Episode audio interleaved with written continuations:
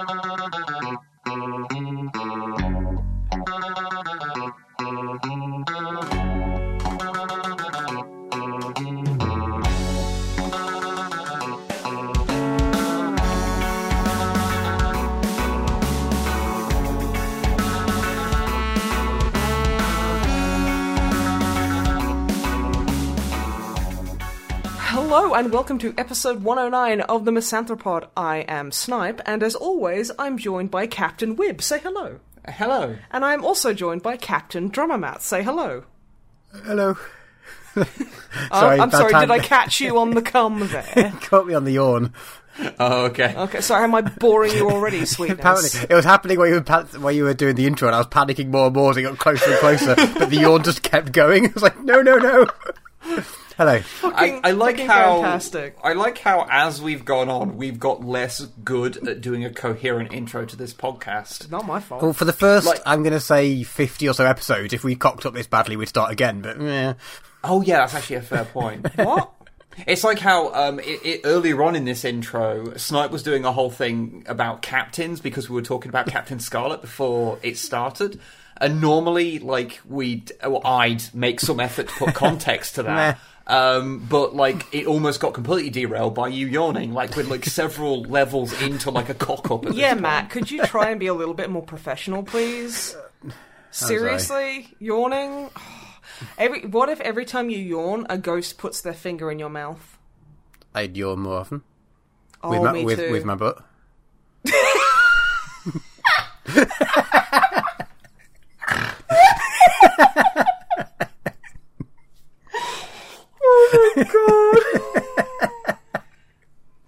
would now be an apt time for me to just start talking about what I've done and we move on from this. Yeah, I think so.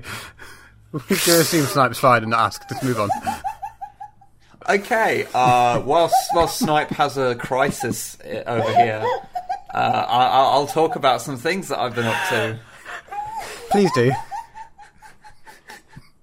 That really has broken you, hasn't it?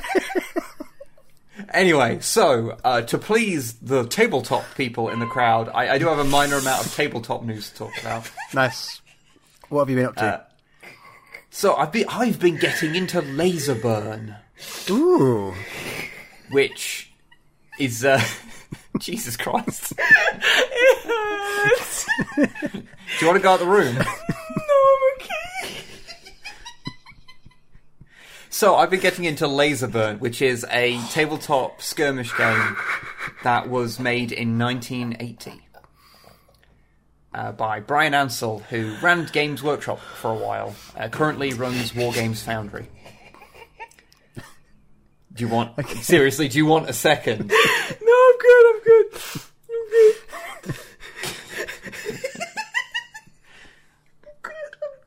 Because I'm not sure how well I can talk about things whilst you're having a crisis over here.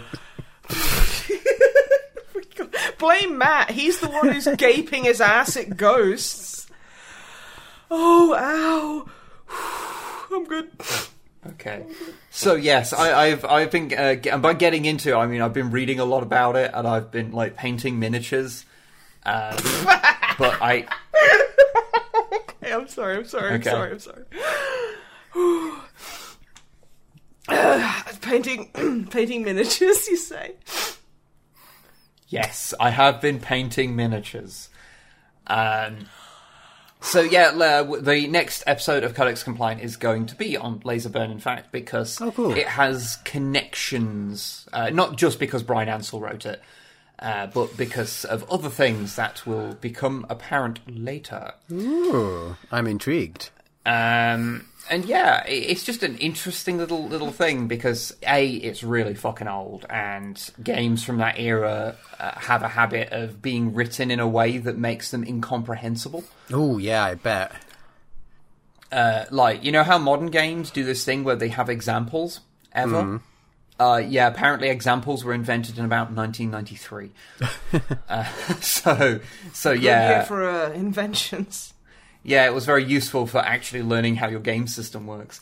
Yeah. Uh, but yeah, the minis are 15 millimeter minis, so they're like they come Tiny up. boys. Yeah, they they're like half the size of like an old like 40k miniature. Obviously, Oh. they, they come up to like the knees of like a Primaris because 40k minis have like had scale creep something fierce. Yeah, I don't think they should be called minis anymore, honestly. It should be I called mean, it's not that I have a problem with that, but they're not mini. What? Okay, Mr. Matt. Like I won't call you. I'll call you drummer because Mr. Matt was your father. Okay. How? What would you propose? What do you mean, what? What have you done?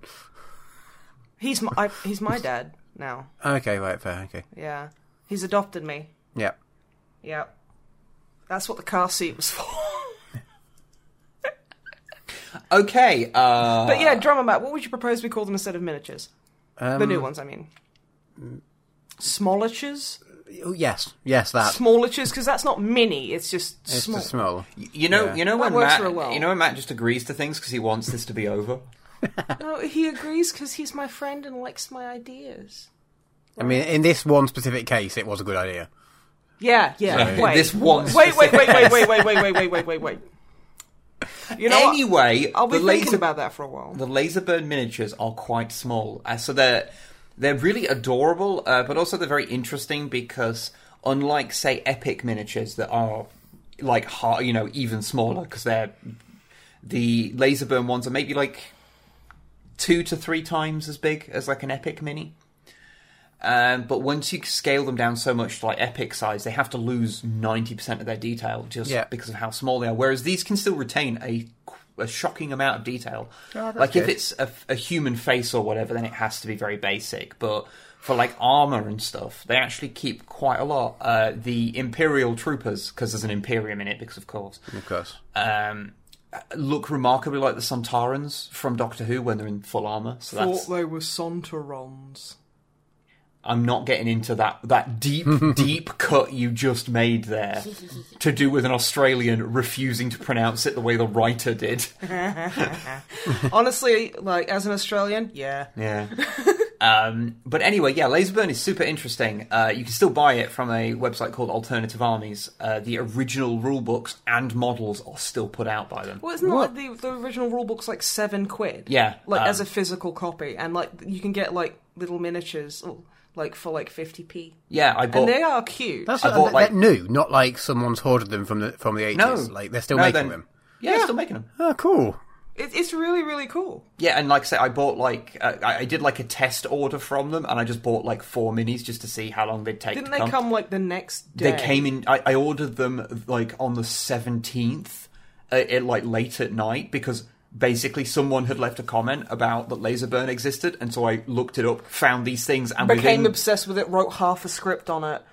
within forty minutes, and uh, had then and had bought some already, and I got the. I I know I, I ordered them on the the night of the fifteenth, and they came on the seventeenth. Yeah, in the like morning. ridiculously quick.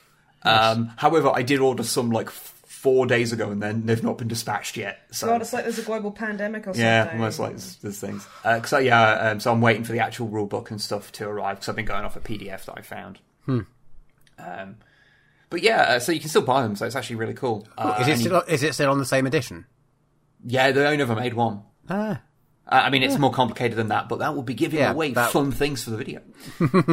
uh, so yeah, uh, but yeah, I've been hav- having some fun, fun kind of going through that. It's it's really interesting. Uh, just the, the sheer scale of them is is fascinating, and uh, I've I, like they they're one of those ones that they come with little bases built into them, but they're really like small because they're like you know um, plastic green army men. Yeah. Mm. Like they're those style bases, uh, like cast into Just the really metal shitty and probably quite um bent and. they're uneven and they fall over easy. Yeah. Uh, so I've mounted all of mine on pennies. You know what I can't get over with like pennies and stuff? If you use a penny as a miniature base, it feels really wrong. Like, you know, you shouldn't be using currency for that. But if you paid for a, a, a um A like, round base, disc of metal. A round disc of metal or a round disc of plastic, it would cost so much more than a penny. Probably, yeah. And Yeah. it's just it's like I, that that just always blows my mind. It's yeah, because I often use pennies to like weigh down uh, Mm, like metal models and stuff.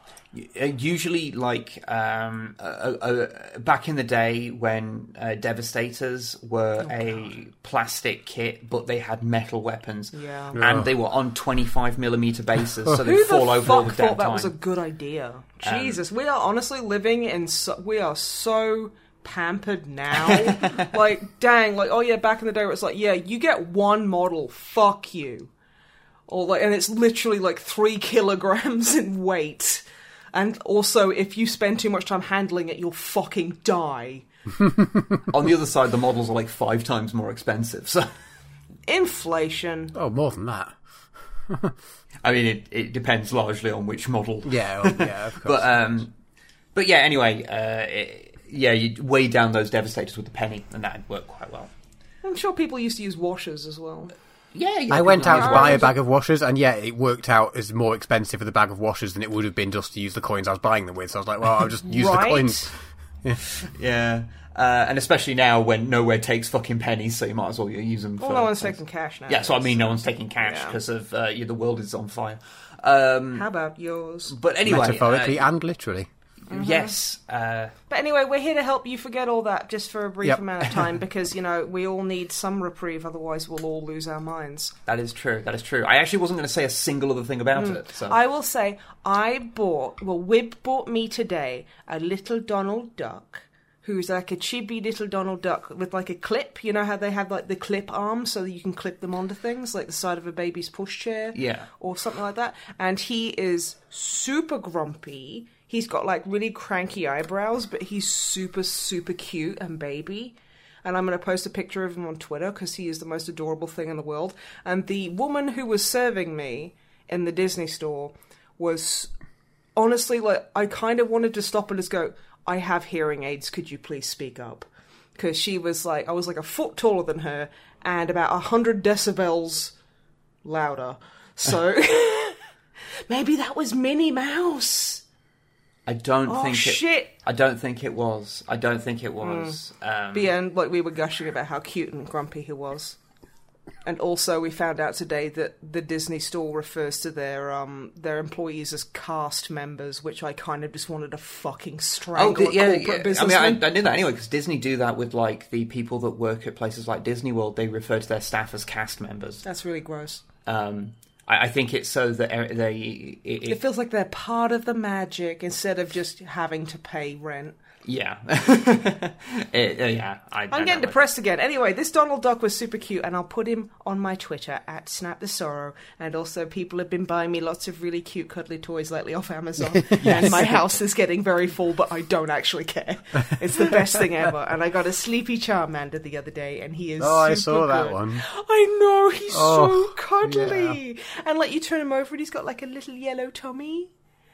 And he's got like on it on his on his he's got like little yellow toe beans as well. It's just like oh, okay, I'm Toe gonna cry beans? talking.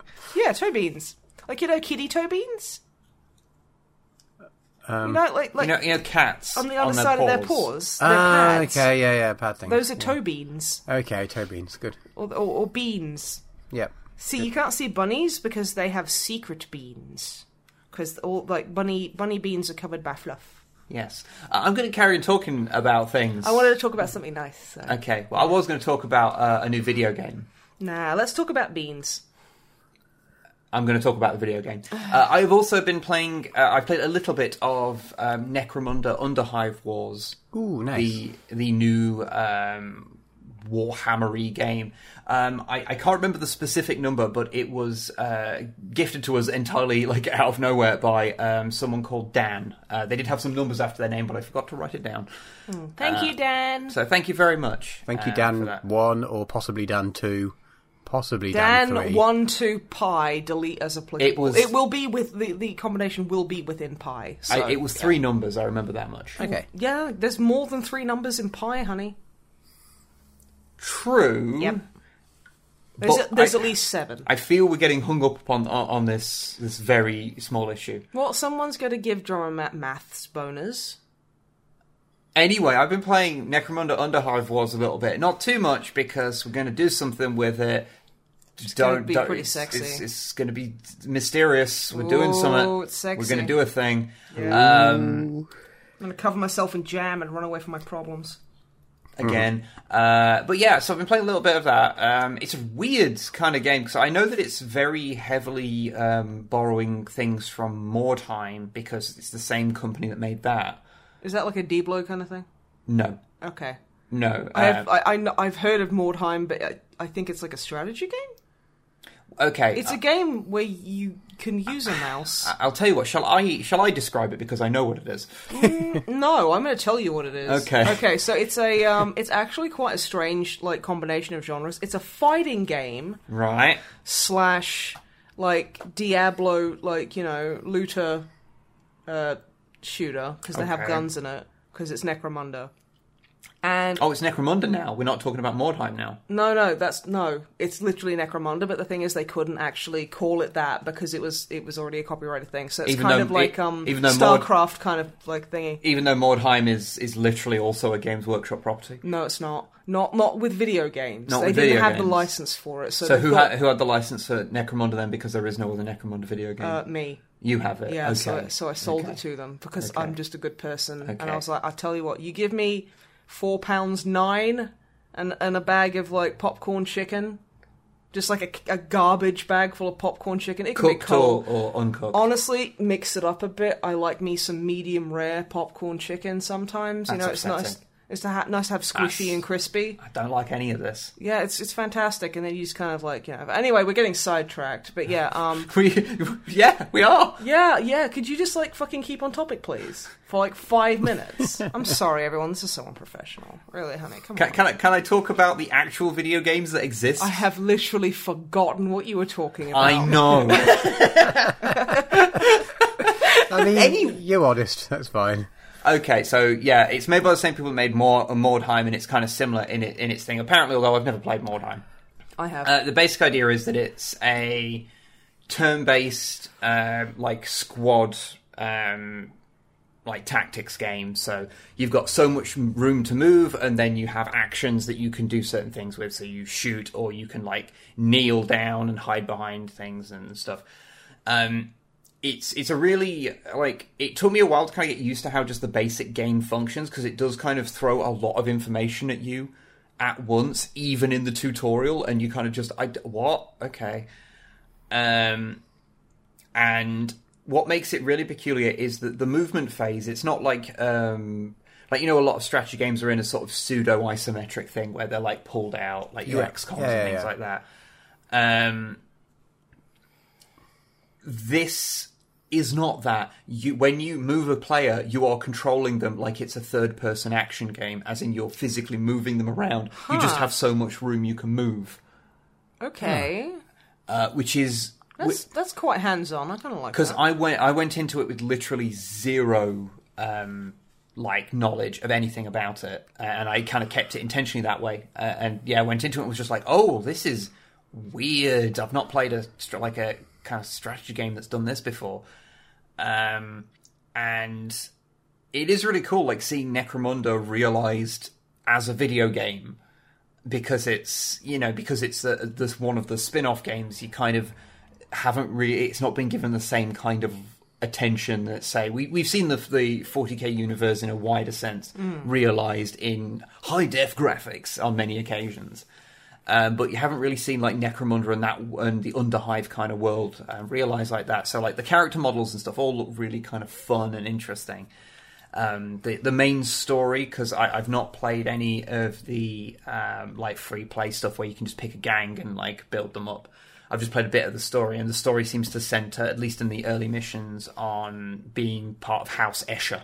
They are kind of like the poster, the the poster gang. Yeah. Um, And it, yeah, it's pretty well put together. Um, I, I won't say who, but there's there's one particular voice actor who's pretty bad, um, but the rest are pretty good. Uh, and even the one that's bad is kind of bad in an endearing way, so you know that's that's fine. Um, but yeah, we'll we'll, t- we'll be able to talk a bit a bit more about that uh, later on when we do the thing that we're going to do with that video game. Um, I've also played a little bit of the game Convoy, They got a great- Ooh, I'm listening. Uh, which is I got it for you like a couple of months ago. Yeah, I think it was, I only realised like the other day because you didn't tell me you bought it for me. I just looked at the Steam list and went, "Wait, we've got Convoy." And I was like, "Yeah, I bought it for you." And you were like, "When?" I was like, "I don't remember. Months ago." And you were like, "Why didn't you tell me?" And I'm like, "I have no idea. I don't know." It's just a blank. Yeah, I'm just like, uh, maybe I just forgot when I went and made a sandwich or something. Well, I am appreciative. Well, I always Um, look out for things for you because, as much as you know, you bully, you cyber bully me on the internet, I do actually care about you and constantly try and throw money and affection and gifts at you because you're the best thing in the world. But whatever, you big stinky Aw. butt face. Yeah, yeah, yeah. That's what you made me blush. Um, Stinky butt. But uh, but yeah, uh, Convoy is basically a game in which you play. Uh, you you have a literal convoy. It's like you've got a kind of like think Mad Max war rig type thing, but it's Nice. defense. But it's mostly defenseless, and you have other vehicles that are that are sort of protecting it. And it's like on a constant scroll, and you have to move the vehicles around, um, get them into range of firing at other people, and use special abilities. And it's kind of a roguelike style thing, so you're going from town to town um, buying upgrades. It, it's in a lot of ways similar to something like FTL, but it's much more hands on and there's much more real time things to worry about because although you can pause at any time to like issue orders to things, um, there will be like rocks that obviously are like will be going past because you're driving past them, but your perspective's kind of limited on the the people because it's all top down. Um, and I find that it, it's incredibly harsh with if your car hits a rock at full speed, it's just fucking dead. So you just so if you just are not paying attention to one car for like a couple of seconds and you just don't notice that it's heading towards a rock, then you basically can just completely screw your run. Um, which is a bit of a shame because like I, I have this problem with video games where I can only pay attention to so many things on screen at once, um, and that number is three. Uh, which I, I found Okay. out whilst playing uh, the original Castlevania and getting to the fight where you fight Frankenstein's monster with a little Igor uh, jumping around uh, because I could pay attention to my character. I can pay it uh, moving around. I can pay attention to the Frankenstein's monster. I can pay attention to Igor. But then when Igor starts hurling projectiles, my brain has to blank one of those th- other three objects out to pay attention to the projectile. There's only so many processes you, you Yeah. can like deal with. That is an exact amount, uh, and you start off with three objects to pay attention to before other things join in. Uh, so, yeah, I, I've been getting better at it by just being just whenever I start getting overloaded, I can just pause it and re sort of uh, re- rejig my kind of mind a bit. Well, I mean, that that's good that you can at least have a have a breather. Yeah, So it's it's good, and you do um, like you encounter uh, very again very much like FTL. You like encounter little events that you know you might just take someone and, and you have to take them somewhere, or you'll get told there's a reward somewhere, and so you go to it. Uh, random encounters out and about because between doing the actual fights, uh, it then cuts to like a map that's on like a hex grid, and you just drive around, and you've got fuel, and you're just trying to get you you know you've got basically the whole the plot is that you your ship your spaceship crashed on this this this area and um, you you need to get the um, the spare parts for it and so you're looking for them in the area. Uh, they're all references. So one's a flux capacitor one's a self-sealing stem bolt you know they're all But the thing is, that one should be fucking useless. because no one knows what self-sealing knows stem what bolts they are, yeah. and nobody wants them. Yeah, if you don't know, uh, self-sealing stem bolts is a reoccurring gag in Star Trek Deep Space Nine, uh, where Nog, isn't it? uh, I think it, the Oh no, it's his dad. the first time they appear, I believe it's because uh, it ends up with Nog and Jake acquiring a huge batch of self-sealing stem bolts. And no one wants them because most people don't seem to know what they're for. And it becomes a reoccurring gag of like people will sit there and go, "Oh, so we've got a, uh, you know, we've got a delivery of self-sealing stem bolts or things like that." They'll go, "Oh, what's you know?" They'll, like they'll be looking through containers, and one of the containers will usually contain self-sealing stem bolts or something, and they'll say it out loud. You know, Self-sealing stem bolts. Try saying that like five times fast. I will not. um, but yeah, it's pretty good. Uh, I don't know. I I, I, I want to play it some more because I've only played like an hour or so of it because my, my brain can't deal with too much of it at once. But it is fun. It, it it is fun, and yeah, you can often find it quite cheap. So that might be something worth looking at if you enjoy things like FTL and things like that. Um, I've also been watching some stuff. I watched a bunch of Ultra Q. uh, which if you've listened to the most recent Men with Funny Heads, you will know because we did a couple of episodes on it on there. Men with Funny Heads with Wib and Longfang, discussing episodes of sci-fi slash sci-fi movies in depth with some humour, charm, and lovely, lovely voices. Available on all good platforms. like Spotify. And a couple of shitty and- ones. And a couple of shitty ones, but that's okay. It's available on good on good platforms and iTunes. Yeah. so be sure to go on over and listen to it today. Uh, thank you. Uh, but yeah, so um, Ultra Q being the precursor to Ultraman. It's the first thing in the Ultra series, but it doesn't have Ultraman in it. It doesn't have like a consistent big hero character. It's it was kind of envisioned as like the Twilight uh, Twilight Zone. It's kind of a vision of Twilight, so you know, there's a really like emotionless teenager. Um, so it was like a sort of anthology of lots of weird like sci-fi bits of nonsense.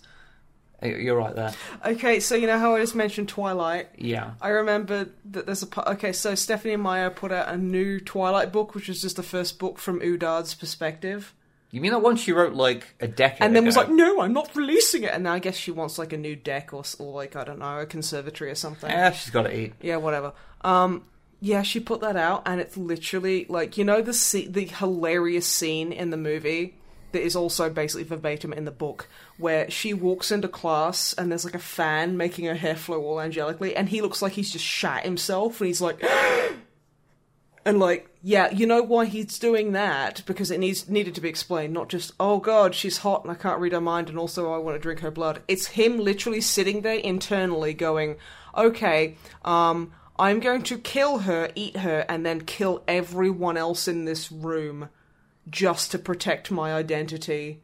Uh, and basically going into how he's gonna like murder all these innocent stat like bystanders just so he could like drink her blood. Oh, And this is a reoccurring theme oh, and it's just like wow that that's sounds. it's it's an even more healthy relationship than we originally thought Oh, good. I'm going to talk about Ultra Q now. go for it, Ah, it, it was just much- really funny to me and i was just like wow okay Okay, uh, so yes, uh, Ultra Q was envisioned as a kind of Twilight Zone type thing, but because it was made in the late 60s, they were like, put more kaiju in it, because kaiju were big right now. i mean i think i mean honestly kaiju were big all the time that's kind of half no, their Dai style. kaiju were big all the time. Okay. Kaiju were not necessarily big. okay that's true that's true Uh, That's, that is the most, the worst. Well, actually, I think I will ever do. yeah, I think so. none of them are good but that was the worst Yes. yes. that was incredibly shitty. Um, but yeah, uh, and it's, it's a fun little series. Uh, you, you may be able to find the restored versions entirely on YouTube if you look for them, which we wouldn't condone but you- fucking do it who which cares? you wouldn't condone, but also just fucking do it. Who cares? Um, but yeah, it's, it's a fun little series, uh, and it's um, it, it's very very consumable because the stories are nice and simple. Uh, the characters are kind of just like likable, and it's just a new weird antagonist every week that may or may not be a modified Godzilla costume because it was made by Tsuburaya Productions and Eiji Tsuburaya used to work for Toho and so was on good terms with them and so could just nick off with suits and they wouldn't mind. It's a whole thing.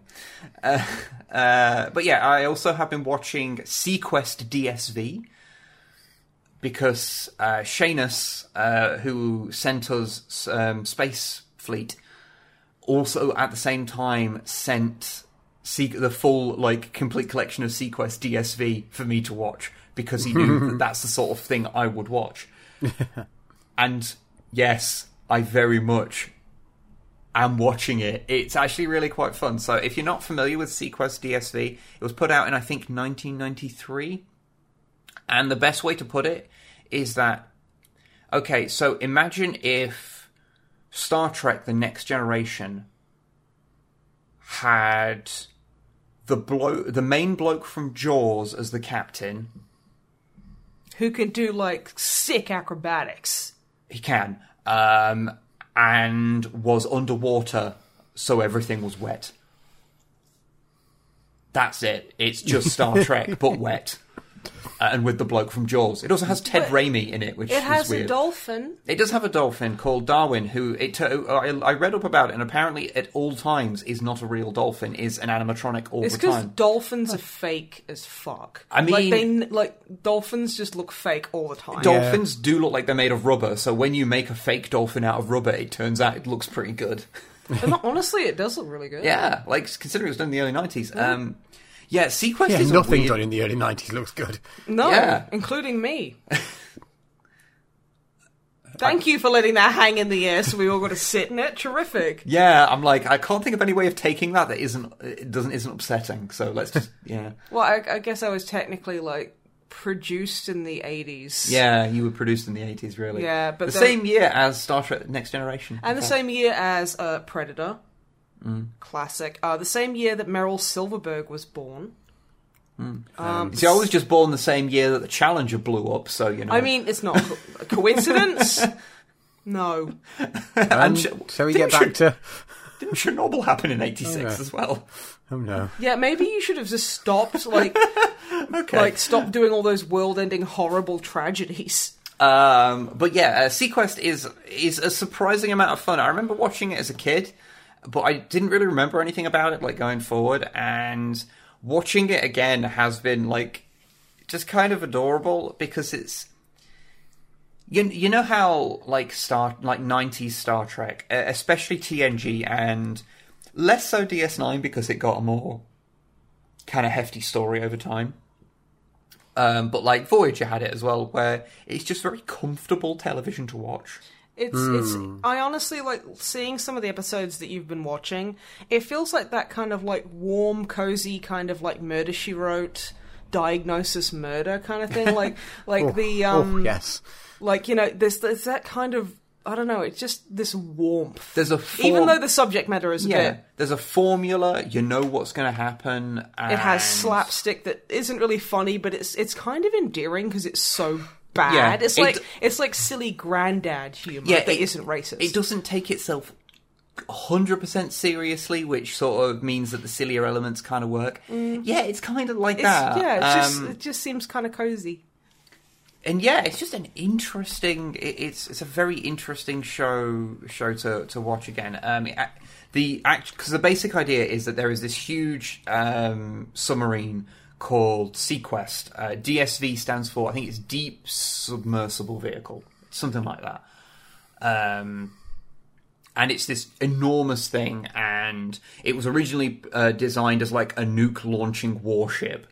Um, but it got retrofitted. Um, And they just stuck a dolphin in the launcher. they literally stick a dolphin in its torpedo tube. At one Oh point, Oh my yes. god, Oh, really? God. they put a dolphin in the torpedo tube. Did they like They're shoot like, it you- at someone? No, they're like, you can't shoot a dolphin out of that. They're like, we're not going to shoot him out of it. We're just going to open up and he can swim out. Okay, that's that's not as bad. I Yeah. was just like, but they do, okay. they do, they do mount the the dolphin in a torpedo tube. It's true. Uh, so is is it like the salmon tube? no, it's a torpedo tube. No, but it's no, no, it's like the you know the things. It's that- not the fish tube. Can you no. not do that noise again? Why not? What's wrong with it, Matthew? Do you not like it? Maybe I shouldn't make horrible noises on like you know on microphone. an audio only medium? yeah, drummer Matt. But it's, it's the salmon fish It's not. tube No, where you It's- put dolphins no, in it It's and it goes. not. It, it's not. And I. I can't. I, I can't stick to the point I'm trying to make at any point today. I am very tired. SeaQuest DSV, yes. Um, Dolphin tube. do- there is no dolphin tube. There is a dolphin though. His name is Darwin, and he can talk. Well, he's got this technology that means you can understand him, and he can talk to you. Um, so he's like, uh, so he'll he's like, ah, yes, Bridger, friend. He's voiced by Frank Welker, uh, you know, Megatron. So that's funny. Yes. Um, not that Megatron, oh, then I don't care. the Megatron from the G1 cartoon. Okay, that's fine. Um, but yeah, uh, it's it's a cool series, uh, and the, the, it's the whole thing, and it's set because it's set underwater. It has this interesting thing. So everything's done with CGI, like all of the submarines and things. But because it's obviously got this, it- it's got like a filter over everything to make it like dark blue, so it looks like it's in the deep ocean. It actually covers up the like shoddiness of the all of like the early '90s CGI quite well. So it makes it look like late '90s terrible uh, TV CGI as opposed to early '90s terrible TV CGI. So uh, it actually works quite well, in in all honesty, and. The, the whole conceit is that in the future of 2018, Oh shit. uh, mankind's sort of realize uh, has sort of got better at like underwater technology, and they've realized how to like you know harness the sea for resources. So and talk to dolphins. a little bit. Uh, and so, yeah, there's like undersea colonies and things. Um, and the amount of guest stars that have shown up are kind of fun. Like, there's uh, one episode where Tim Russ, who's Tuvok in Voyager, and Seth Green show up. That's- Seth Green is a teenager. Yeah. Uh, there's another one where, um, like, they it's basically an episode of Firefly because there's like a mining town, except it's an Australian mining town, oh yeah. and it's and it and there's like one guy who's taking it over, um, but he's actually played by the actor who played Ducky in NCIS, No, Ducky Uh, can't be evil. so he's playing the bad guy. So yeah, it's. Uh, apparently, William Shatner shows up later, so Oh, that's so that's going to be fun. Because I can't wait to see him literally chew the fucking set. Yeah, yeah. Oh my goodness. He's a fun actor to see, but he's a bit of a wanker. Yeah. So, you know, there's a there's a limit to which I can be excited about William Shatner. Uh, but it's it's in, you know it's interesting when he shows up in things that aren't Star Trek because you know um, you get you're so used to seeing him play Kirk that uh, yeah. Uh, but yeah, I'm, I'm enjoying it. We're probably going to do an episode of it again on Men with Funny Heads at some point because it's just kind of fun thing. Also, uh, it's despite being a thing that's primarily a, a science fiction thing, it has in the early, I've watched like maybe okay. There's 18 discs of this complete collection. How how far through are you? I'm I think I'm I've watched most of the fourth disc at this point. Oof. Uh, That's dedication. Because there's two seasons. It's on DVD, mm-hmm. so it's you know it's, there's there's like There's like three or four episodes. Yeah, but so- yeah, I get you. I get you. and already there's one episode that's about ESP existing, and another episode in which, well, they they go to what is basically the Titanic. It's not actually the Titanic, but the, it's it looks exactly like it, and they create its own their their own fiction about like it sinking and a pocket of it is like just perfectly like preserved underwater and it's got ghosts in it. And everyone's like oh shit there's ghosts and then they have to solve the problem with the ghosts The sea's haunted. and help the ghosts like cross over and anything. It's not like it would be in star trek where it'd be like some kind of alien or temporal phenomena. No they're just literal is fucking ghosts. ghosts. And they're just like yeah no these are ghosts. And so the whole episode takes place in like a 1910s ship whilst all these characters are running around. It's really peculiar. Wait, th- you were telling me that at the end of these episodes, they have some fucking guy sit down and talk to you about real world science, just like like no. yeah, there's the, the like science advisor for the show comes on and is like, "Hi, my name's I think it's Bill Ballard. I think his name is. Good name. And he comes on at the end and goes, "Hi, in this episode we talked about sinkholes. In the real world, sinkholes do this, blah blah blah blah blah blah." And or like, "Oh, the, um, so SeaQuest because it's this huge ship, it has." Multiple little submersibles that are remote controlled, that they call whiskers. Uh, Okay, that- that's kind of cute, actually. that go around it and like detect stuff. So they're like its eyes and ears. Um, Hence whiskers. Yeah, hence whiskers. Um, and they said, "Oh yeah, this is based on these submersibles," and it talks a little bit about real world submersibles. So Yeah, just what- the end of every episode has like thirty seconds of some guy going, "Oh, by the way, yeah, know this." okay, but I want to know what the fuck Bill was saying about Titanic ghosts. He didn't say anything about ghosts, but he was talking about how um, they have found like the Titanic, and I think they just found the Lusitania, which was another White Star Line ship that got sunk, I believe, by a German U-boat. Um, uh, before the uh, Titanic, I believe the Lusitania got sunk. okay. I had a friend at school who was like fucking obsessed with the Titanic, so um, Yikes. yeah, I, I learned. Was it more. was it because of the movie? Does, did Yes. that get them into it? Yeah, Okay, fair 100%. enough. I mean, that's not me passing judgment. You get into things however the hell you get into things. So I- Literally, I, was just curious. the only time I've ever watched Titanic was because he watched it and I was there. I watched it once, and then I watched a, a friend of mine made me watch it again, and I was like, yeah, um, okay. And then like, oh, like, we did get to watch Romeo and Juliet in English class. Yeah, we did as well. You mean Romeo X Juliet or Whatever Romeo the f- plus Juliet? That's that's what it's officially Whatever the fuck it's called. The Leonardo it, DiCaprio one, which is I, I found good. it pretty tedious, purely because I mean I'm sure the movie was fine, but it's everyone around going, "Oh my god, like Leo is so hot," and I'm like, he's a mop.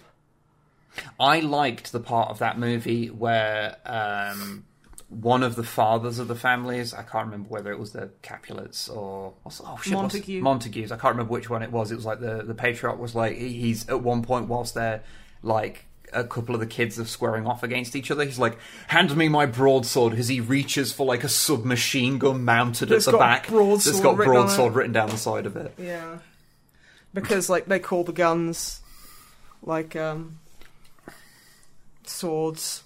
Yeah, that's. I thought that was a nice touch. Um, but anyway, that was yeah. SeaQuest. It's it's interesting and and fun. Uh, it's kind of, it's kind of a bit of a pain to to look at these days. I think uh, if you haven't got the DVD. So you know if you can track it down, then it's worth a watch. It's kind of fun. Uh, the last thing to mention is just to carry on from something you mentioned last time. Is I may have been watching the Lower Decks, the new Star Ah, Trek okay. thing. Uh, I have some thoughts. Okay, good. I like it. It's not Okay. great, but I like it. I like the lady. She's really cool. The fight lady. Yeah, like so. I, I don't think every joke works. I, I think there's definite there's like uh, bits of it that I, I think are as much as I hate hate this term, it does feel like it's trying too hard to emulate like the kind of humor of other shows. Oh yeah, totally. Um, but I, I think like when it kind of settles down and tries to actually like tell kind of fun stories with the characters they've made, I think it does actually have a, a bit of heart to it, and I think it's kind of fun. And I didn't realize um, how much I kind of missed the epi- just basic episodic Planet of the Week format to, to Star Trek because despite it being a completely different genre and a different medium, the fact that it doesn't work on the big overarching plot thing that you know modern Star Trek tends to do, where it doesn't have like lots, where it doesn't have like Planet of the Week episodes. It's all like part of one big narrative. But just doing these little "this is the problem this week" episodes We're gonna go do a heckin' big explore. makes it feel very Star Trek to me. Yeah, Um, no, very good point. And yeah, I was like, I actually, I'm actually enjoying this. Like, I, I, I've, I enjoy the characters they've made, even if they're a bit, they can be a bit shaky sometimes. I, I feel like this is one of those shows that, like, if it gets a second season and they can, and they once they've kind of got their full kind of idea of what's happening and like where characters should be, I think it's going to be quite strong. I feel. Well, I mean, it's it's fine Star Trek series because the first series isn't great. So that, Yeah. in fact, works in its favor.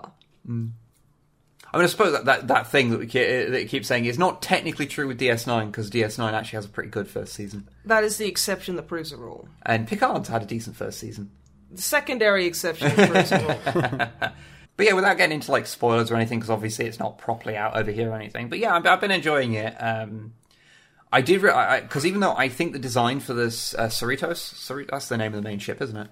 Scoliosis. It just makes me think of churros each time. Churros look Yeah, amazing. like I really do not like the design of the ship. It's really wonky and weird, but it's also supposed to be kind of a shit ship, so you know that's fine. Uh, but they they show another like new design, which was for the USS Vancouver, and I actually genuinely really like it. It's like what would happen if there was a proper like sort of just post next gen version of a Miranda class um, and I and that's the sort of thing that makes me excited. So uh, I quite like that. that was fun. But yeah, no, it's it's, it's fun enough. It does its job. I, I quite like the uh, Bajoran security guard, uh, oh, like he's, security he's officer. cool. He's, I like he's him. fun because he just wants to blow things up, A man after my own heart. Uh, and so that's that's cool. But yeah, uh, that's that, that's all I wanted to say about it. Um, Oh, you you, men- you you mentioned something beforehand that you wanted to mention about the theme tune of it. Yeah, I really love the theme tune. I didn't mention. I realised I was a bit too negative on it last time and didn't really mention any of the things I liked about it because I kind of just said it doesn't need to exist, which is, in hindsight, possibly slightly undeserved. Um, it's I love the theme tune. Me saying the that it theme- should never have existed is a bit harsh. But the theme tune is amazing. I, I really like the theme tune. I think it's a really good balance of old Trek and like interesting because Picard theme tune is just wank. It's just, uh, just is a big really kinda total nothing anything. It's just it's the same as all like Netflix shows nowadays. It's like it, you can just copy and paste the theme tune between them, like It's generic just like- CGI things flying around and close ups of I don't know teeth or whatever. It is. Yeah, The Ha- thing is, what I always liked about you know the Star Trek Enterprise, notwithstanding, like mu- the intro music, is that it's all very kind of like hopeful and bombastic, and hmm. let's fucking go and explore this shit. That's awesome. It set a tone really Yeah, well. it set Yeah. tone really well. Whereas, like you know, Picard is just like the world is fucking shit. I don't think it's that bad, but it is. it, it- comparatively, it's miserable. I'd say the problem is is that like both, uh, as as Matt was saying there, like both that and Discovery just have very generic No, themes. it's so them. generic. Like you, I don't under, quite understand how they've managed to make them all technically different. C- Like not just them, but this isn't a lot of shows at the moment. It's just like they all have the same theme tune. I don't quite Yeah, know how know they what managed mean. it, but, but I really they- like the theme tune of um, Lower Decks. I think it's Hmm. a really good balance of like basically doing proper Star Trek theme tune, but without just straight up copying one of them or doing nothing interesting. Yeah, I like I'm, I'm like it. glad they didn't just use all of the old themes. Um, they've made they've given it its own like audio identity, for want of Hmm. a better term. Uh, and you've also got the intro's quite fun as well because it's like the typical oh the ship. It's very similar to like Voyager's intro where it's the ship kind of doing things and flying around space, except it's knocking into things or or like f- or not being able to get away from something. Like it's just bad things happening or a chunk falling off the ship. Like sort of matches the whole sort of idea of the show. So, but yeah, no, I, I do agree. I think that the intro theme's pretty good. But that's all I really wanted to say uh, about uh, the lower decks and anything really in general. Uh, so, Matthew, what have you been up to? Hello, I've watched a bit of telly. Not done too much. Okay, great. but, um, you make snipe? No. uh, so we watched a couple of, se- of Netflix series. First up, we watched Norsemen. Oh, Have you seen anything about Norsemen? no. Is So- it like Vikings but a little bit sillier? Yes, but not just a little bit. Like a lot bit. Okay. Is it an actual comedy? It's a straight up comedy, which you can't. When we first you glance at like the pictures from it, you're like, oh, it's just like you know Vikings or Game of Thrones or something, but with I guess more Vikings. so, so I just sort of not. We didn't choose not to watch it. We just never got round to watching it, if that makes sense. Um, but someone mentioned it, it was funny, and I was like, funny, ah. And then we watched. We watched the first episode. We're like, oh, it's a comedy, right? That's what makes it different. And yeah, it's it's okay. It's we watched the first series, and I think there's either two or three, so we may or may not keep going with it. But it is quite funny. But I have so as as this title suggests, Norsemen. It's set in whenever Vikings were around. What would that be like? Twelve hundreds ish, maybe. I actually have no idea when hmm. Vikings were around. Anyway, it's set in the Viking era in Norway with Vikings, but it's filmed. It's a Norwegian production, and it's filmed they film each scene originally in Norwegian to show in the domestic market, but then they reshoot the scene in English so they can like Oh. export it. And I have a sinking feeling that it's kind of funny because their accents are funny. oh, okay. Um, like Right. I think some of the Okay. jokes, some of the jokes are good, but some of the jokes really aren't. But some of the sort of middle of the ground ones, because they just say it in quite a funny way, and I'm sure there's like they don't put that much effort. And I'm not saying this necessarily as an insult, but they don't put that much effort into like learning the lines in English. So there's like weird hesitations and things where they're trying to remember the word, and it kind of just makes it really endearing. So it's like, so it's just the performance is really awkward. It's like Well, that Spanish yeah, kinda, advert from yeah. Reno 99. With like the. Have you seen that? It, I, I- It's basically well, I can't speak Spanish, but it's like this woman going like, ah, como estás? Like it's just this really appalling. Like you know how Oh, people. is that from Reno 99? I think so. I've only ever seen it portrayed as being a real thing. Oh sh- no, apparently it is fake. Okay, good. Yeah, yeah, but it's just like you know when people would stand up in like language class and be like Guten Tag, mine, n- like ich heiße fucking Bellend, ich liebe Baumer. I, I, wait, no, I accidentally said that well. ich liebe Boomer or something. You know, you're just mm-hmm. like fucking hell. But this- the thing is, if that's if, if like someone says that in English, it's just like yeah, fucking drag it, honey. I fucking hate this language. Yeah, I mean, it's, it's not like that. I mean, all of the, all of their English is way better than. Oh, it'd be better than Oh, I mean, English, definitely, yeah. definitely my Norwegian, probably definitely than my than Well, our I know English. that I know So- Ruth can say quite confidently in Norwegian, "I am the cheese." so Yes, that you know something she's she kicking. She's kicking all of our asses in like in that regard. So But yeah, no, no, no, it's nothing, nothing at all like they're bad at the English. It's just, it just puts, I think, the timings of the jokes land slightly differently, which makes them funnier than they might have otherwise be. If that's, Hmm. I'm trying to say it in a complimentary way, but also it's not. The jokes sometimes don't really hit home. I think if it was yeah, I, straight up. So it the it, basically the oddities of the show's production lend an air of absurdity Yeah, to I the think- jokes. and also doesn't seem like it crosses the international punchline as well. Yeah, yeah, there is that something. That one of the jokes or sort of ongoing jokes is that one of these characters might be gay and he's a bit ashamed of it, and it's like mm, that's not really a joke. So there's a couple of little bits where I was like, if this was, and again, absolutely nothing against the Norwegians, but if it was like in Eng- like a British production, that wouldn't now made nowadays that wouldn't really be the joke anymore. I I don't think. So there's a couple of bits where it's just a little bit like, mm, I don't know, but it was entertaining enough, um, and it's on Netflix. So you know, if you've got a Netflix subscription, no, no harm in, in checking it out. There- There's definitely some bits that hit home, and we'll we'll see where it goes in the next few series. It's a, it's a European series, so it's only like six or eight episodes. So you're not like investing too much to check, Yeah. check out the whole series. So. Um, yeah, it was fine. I think is my amazingly rounded review of it. Have you Some of the- seen Vikings? No, I haven't. I really want to. Um, my brother was like obsessed with me seeing it because he's like, "You'll love it, you'll love it." There's like a woman in there. I can't remember her name. It's like Berghild or something like that, and it's like, "Oh, you're just like her," and I'm like, "Okay." And then I watched like a few episodes of the first season, and it fucking sucked. No, really. And it was like, I like how like you know they're pronouncing all the names right, like Björn and stuff like that. I was like, that's cool. And then it's like my, my brother was like, "Oh yeah, you just got to watch three series before it gets good." And I'm like, "Okay, I'm hmm. fucking stopping right now." Thanks. It's like, yeah, I, I, I just, I'm over thirty. I've got fucking, I've got to sit in my chair and complain about my fucking back hurting. I can't be fucking watching three seasons to wait for something to get good. I got fucking, I got, fuck, I got government to fucking complain about.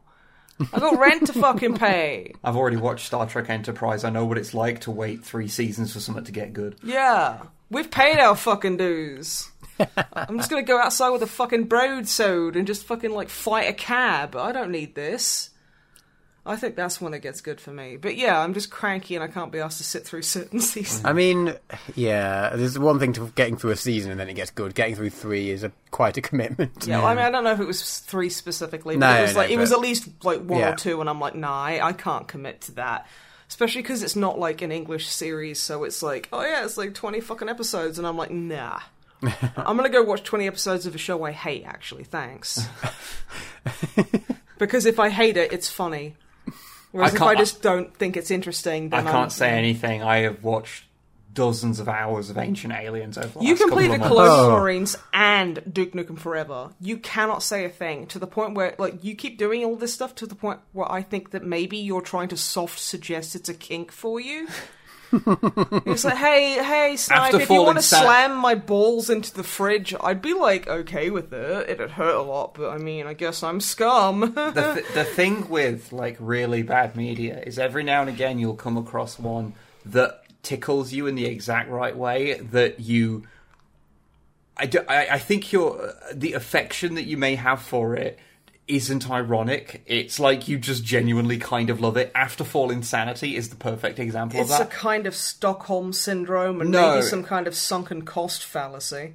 No, it's just so it's just so crap that it's uh, hilarious the whole time. Fair. Because it's it, it's earnestly trying to do something and failing so Oh, spectacularly. well, that's that's camp. That's campy. Yeah. That's fun. Yeah, that's what. It's like the, yeah. why the room is so like funny, but also don't think about it too much because Tommy Wiseau is an absolute fucking scumbag, and I hate him a lot. And also, there's a lot of his ass in that movie. There is far too much of his ass. When you watch it, when you watch the room for the first time, and you're like, there is a lot more nudity in this than I expected. yeah, especially awkward when you're watching it with a friend's like younger sister. Yeah. We're just like, oh my, no, okay, didn't realise this was happening in this film. We just thought it was a funny bad film.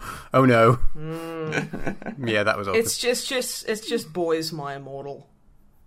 That's all it is, but only somehow worse. also, can I get a shout out for the guy who plays the friend who leaves his pants in his friend's fuck like underneath his friend's couch, and also gets a blowjob, but before the woman's even gotten head to his dick, he's like, he's he looks like he's had some of the best fucking like like ecstasy ever. So he's like he's like, "Oh my god, that's so good." And she hasn't even gone near his dick yet. So like like shout out to the fact that there's like a mutant in there who can just like telepathically suck dudes off. Yeah. Yeah. So yeah, that's like a little bit of little hidden I mean, lore. personally, I don't want to shout him out because um, I, I personally am. I mean, unless You're he, right. He deserves his anim- anonymity because you know, let's be honest, being in that movie is like a punishment. no, it's just I personally think it's a little rude to go into your friend's living room to get a blowjob uh, without telling them. Yeah, don't don't fuck on your friend's furniture. Unless, unless you know you've Unless your friends are into that. You know, that's all. It's all been squared off, and that's fine. Yeah, Um, or you just put seems- a tarp down or something. It just seems a bit rude. sandbags. Yeah, exactly. Yeah. it's just you know, it's like you like like drummer Matt comes in and he's like, "Hey, I'm gonna fuck your couch," and we're like, "We know." Yeah, that's that's an arrangement that we have. You see, we don't mind because he brings us like pastries from a shop called Birds, which is only available in like like Derby. It's like a bakery, so he brings like really tasty like you know. hey, hey, baked- bakery is underselling it. It's not just a bakery. Okay, I forgot. But forgot. do that continue. you- Do continue. I, I forgot that you literally have a fucking bird's body pillow. I'm sorry. that has to sleep in between you and Ruth. It's like a Derbyshire chain of bakeries. yeah, they do okay coffee. Um, they do really good sausage rolls and stuff, and Yeah. like their pastries are very nice. So yeah, he he kind of like brings those round, you know, and then fucks the couch for for 27 minutes. Never longer than that. Never less Never than less. 24. Yeah, it's a bit weird. Very precise, orderly.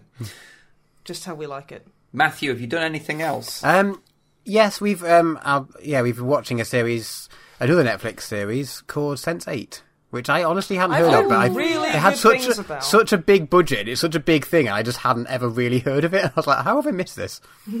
but um, we got recommended it, so we've been starting watching that. Um, Uh, uh, Isn't it like a um, like a it's a Netflix, supernatural kind of yeah, kind of. So it's a, powers kind of thing? not not quite well, not quite powers or such. So it's a Netflix thingy made by the Wachowskis. Is that how you pronounce it? Yeah. Yeah, the Wachowskis, Wachowski Wachowskis? sisters. Yeah. Yep. Uh, in 2015, I think. So it's like a bit old, but not that old. But I think it was it was before Netflix started making everything. Yeah. So it has a budget 'cause it's set in. So the, the the the gist of it is is that you've got these eight people, hence hence eight with the number eight in the title. Ooh, Yeah. I like Yeah. it already. Very good, on point. Uh, and there's eight people around the world. I think there's there's what there's like two in the states and one in Mexico and London, Berlin, South Korea. A few, and uh, I've lost count of how many that is. There's eight people around the world that have all got this weird telepathic psychic link of some kind. And we haven't got to the end of the series yet, so I'm not sure. So you're sort of slowly learning about this. So that's not really that many spoilers because you sort of you get the gist of what's going on with this, and then you sort of learn more about it. So we haven't really had it explained. I don't even know if it is going to be explained properly. But yeah, we've watched the first sort of six or so episodes, and they're you know hour long chunky episodes. It's quite it's good. We're quite enjoying it. It's it's very weird though because we got a lot of people saying it was really good, but I don't know if it's just because now we're watching it. and It's five years later, and sort of we've like the world's matured slightly, but it's very everything about it is a cliche in some way. It's very like, oh, they're doing this thing. Oh, that's really obvious. Oh, but they're they're still doing it. And it's sort of like, oh, was this just made before it became a cliche, I mean, or is that's just like- everything? that's it's the- very cheesy. Yeah, the Wachowski sisters are really not like um, they're not strangers to look like, like to basically creating something that is aped constantly. Oh yeah. Um, I will say because although I have not seen the series, I have heard a few things about it, and I mm-hmm. can tell you that it does go places. Yeah, I think, So- yeah. Honestly, I didn't know it was the Wachowskis. If I if I did, I probably would have watched it earlier. I think it's both. It's both of them in the first series, and then I I, I can't remember which, but one of them one of them leaves for then the next. I think there's three series. I hmm. think there's at least two. Um, yeah, I so- think as it gets towards the end, um, there's some there's some stuff that happens in it that is uh, very interesting that I have been told about, and I, I will Hmm. not spoil for you. Uh, you will no doubt when you get to that part, you'll go, "Oh, that's the That's bit the bit that he he was talking about," because that's a thing I've not seen in a show before. Okay. bum. Okay. It was a little bit. I don't know. I mean, there has been lots of butts and tits Okay. and dicks so far. Dicks. So there is there. Yes. Yes. Okay, so like and a very everyone's and a probably- very very very moist double-ended dildo. Like the very like in the first like ten minutes of the first se- of the first Oh, episode or something. so, uh, you I'm just see it drop on the floor and splash slightly. Like, oh, okay, that's happened. Okay, but I'm, I'm gonna like tell you there are some types of silicon that are just constantly like very tacky. Oh, So- this, this, this isn't just tacky. No, It, splashes when they drop it. That's actually really fucking funny. I it's like quite, the it's idea. pretty great. I, am now. I, I don't know why, but I want to now use the phrase like, "Oh, that plot point dropped like a double dildo, like, Like a it- moist like- double dildo." Like, like, yeah, yeah, that works. That works. That's pretty fucking rad. Yeah. So our Oh my favorite. God, could you, I, like- oh, go on. mm. Sorry. Sorry, no, you, you don't want to know what I was about to ask. Please continue. Well, I, I want to say about my my favorite thing or our favorite thing so far of this series. So it's got quite a few cliches and various cheesy bits.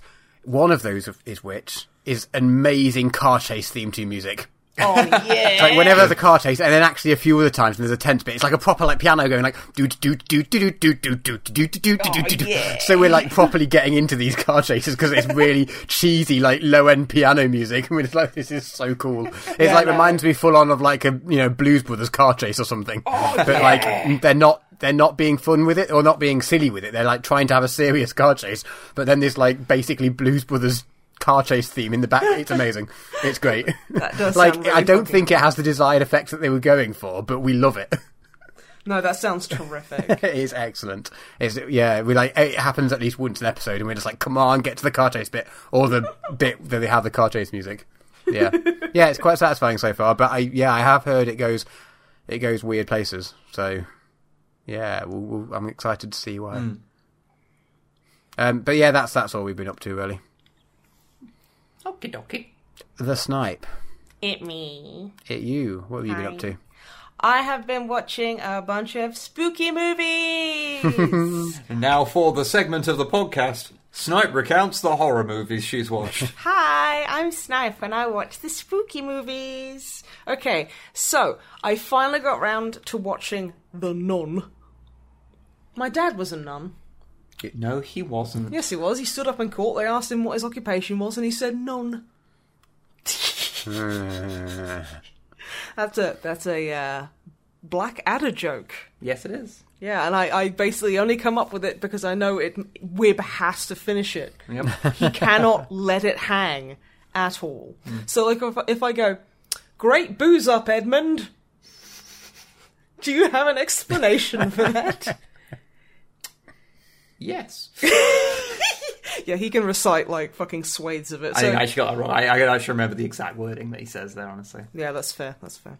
Um, but yeah, uh, so I watched The Nun, which is part of the Conjuring cinematic universe. Which every time I say it, Yeah, how many films are there in this cinematic universe? There's like three. Con- I think there's like three Conjuring movies. There's Annabelle, Annabelle Creation, Annabelle Comes Home. There's The Nun, and I think that might be it actually. So there's quite a few, and I th- like.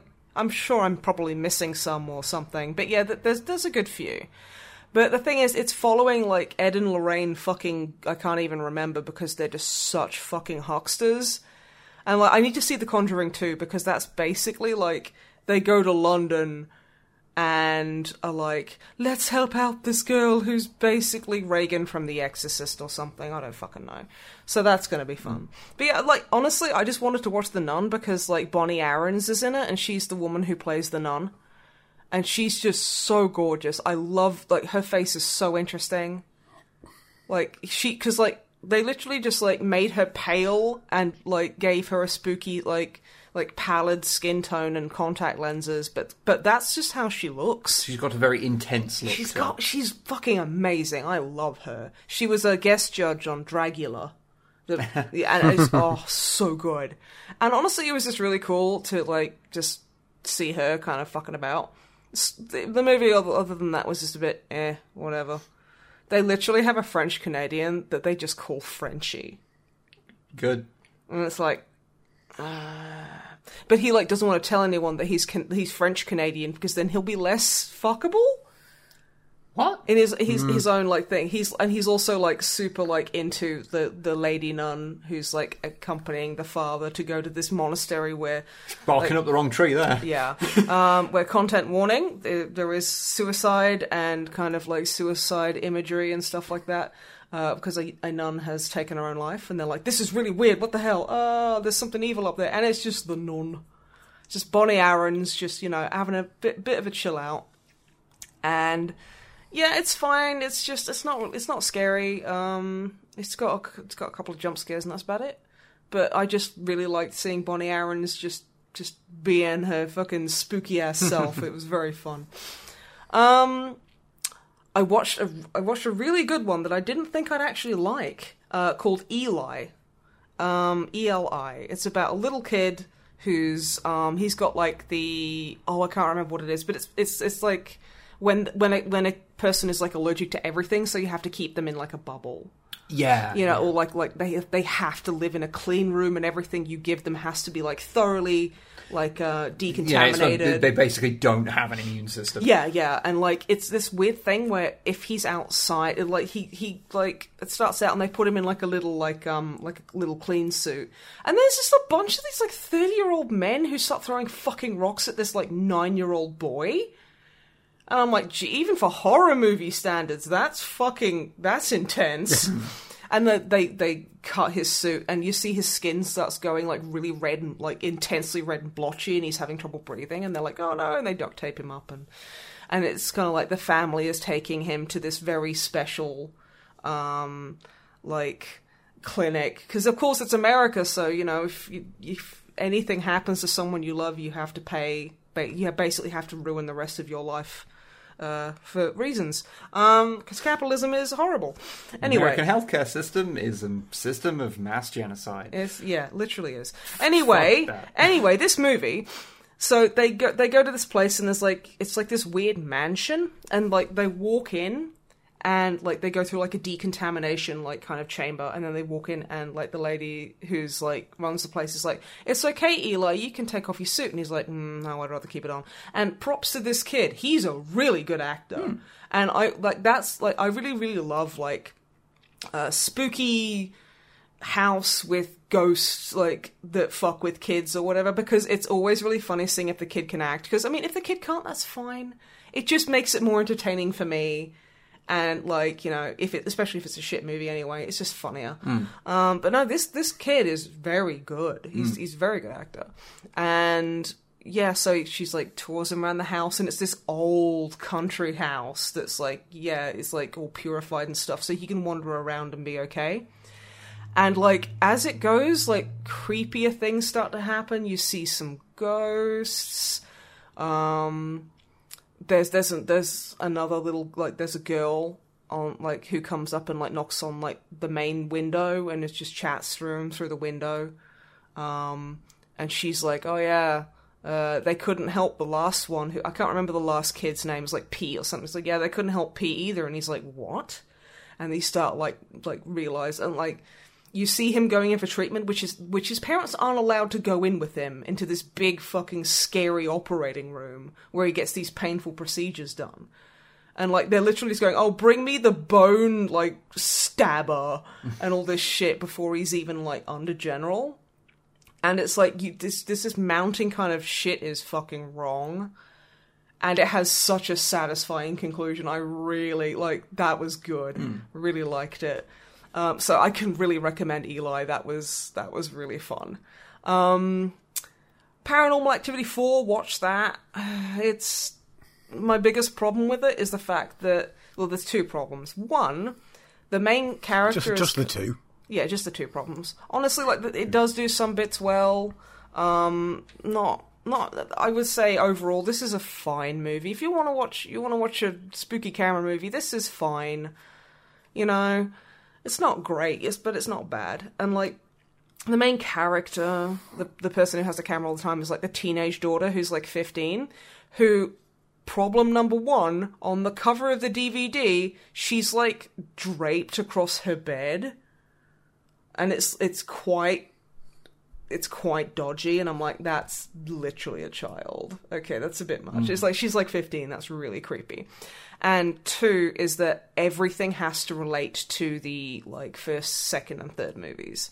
So it's I like think I was talking to you about this about how um, I understand why because they literally wouldn't be able to get the funding to make the series, but oh i understand. But um, but I, I do feel like the paranormal activity films would probably end up being uh, more individually better movies if they weren't committed to constantly um, building up this this uni- this single story, this single Yeah. universe, and were just allowed to be Honestly, if it was- individual hauntings. yeah if it and- was more anthology i think that would be pretty cool but you'd never get. But no, um, but- no, but no one no would producer fucking- would get would give them the money to do yeah, that. and so, like yeah. a lot of people wouldn't go see it. I probably wouldn't either because you know I'm I, I acknowledge I'm part of the fucking problem. I know, um, but yeah, and even if it was following like the same demon, that'd be something. Mm. But like, yeah, and it's like uh, fine. It's it's fine.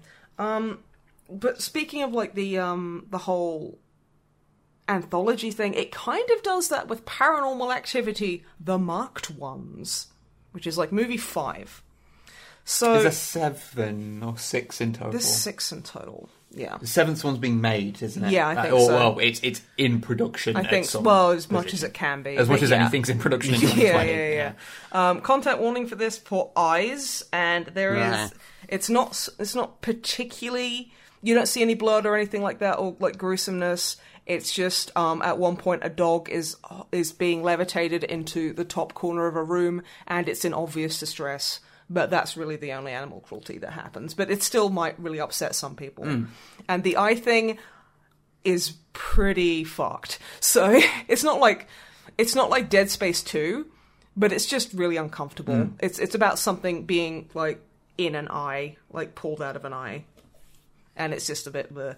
But I actually like I thought this one was pretty good.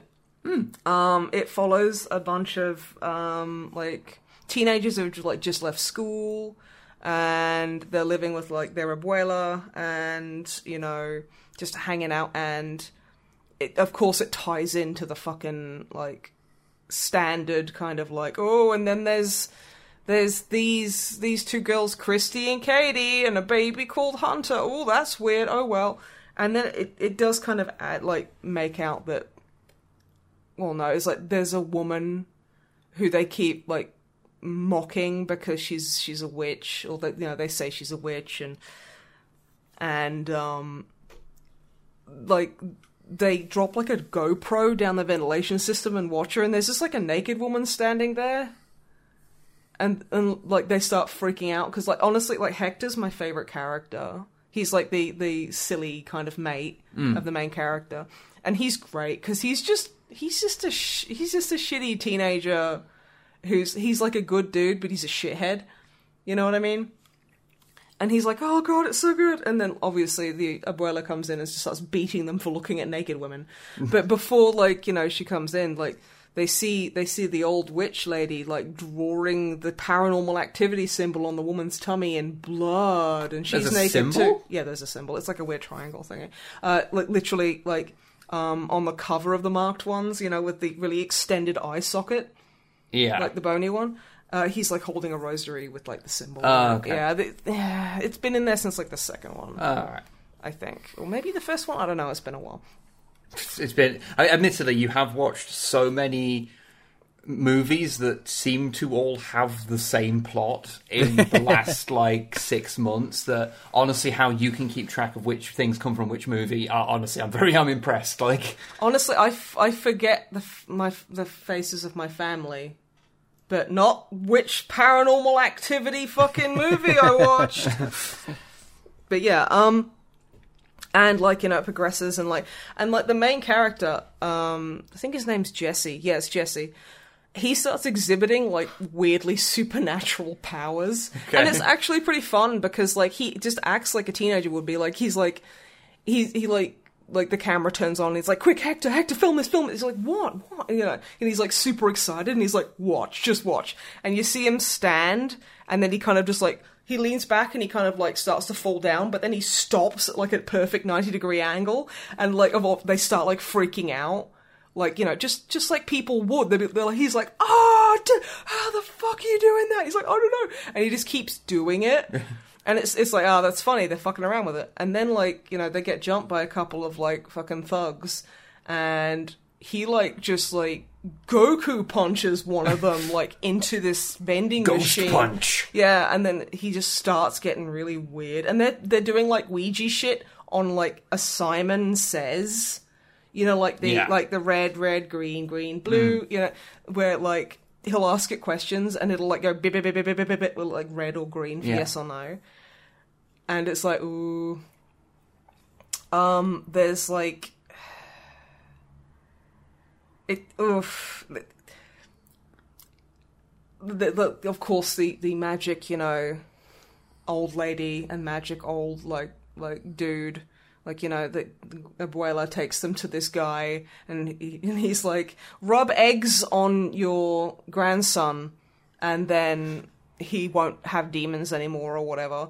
As a general rule, if someone tells you to rub eggs on your grandson, you probably shouldn't like pay too much attention oh no it's an old um it is actually an old thing of like you know it's like an old uh wiccan or pagan thing as well. Like you basically you rub an egg on like a part of your head and that's supposed to you basically put the negative energy it's it's supposed to like basically um lift curses if you've been cursed that's what you do and then you kind of you you either bury the egg or you smash it um it's, it's I think the problem is thing. is that I find the term "rub an egg on someone" to just be an inherently funny sentence. it's incredibly sexual if it's hard boiled though Too sexual, Mm. really. yeah honestly that that would make this movie unrateable let's be honest Yeah.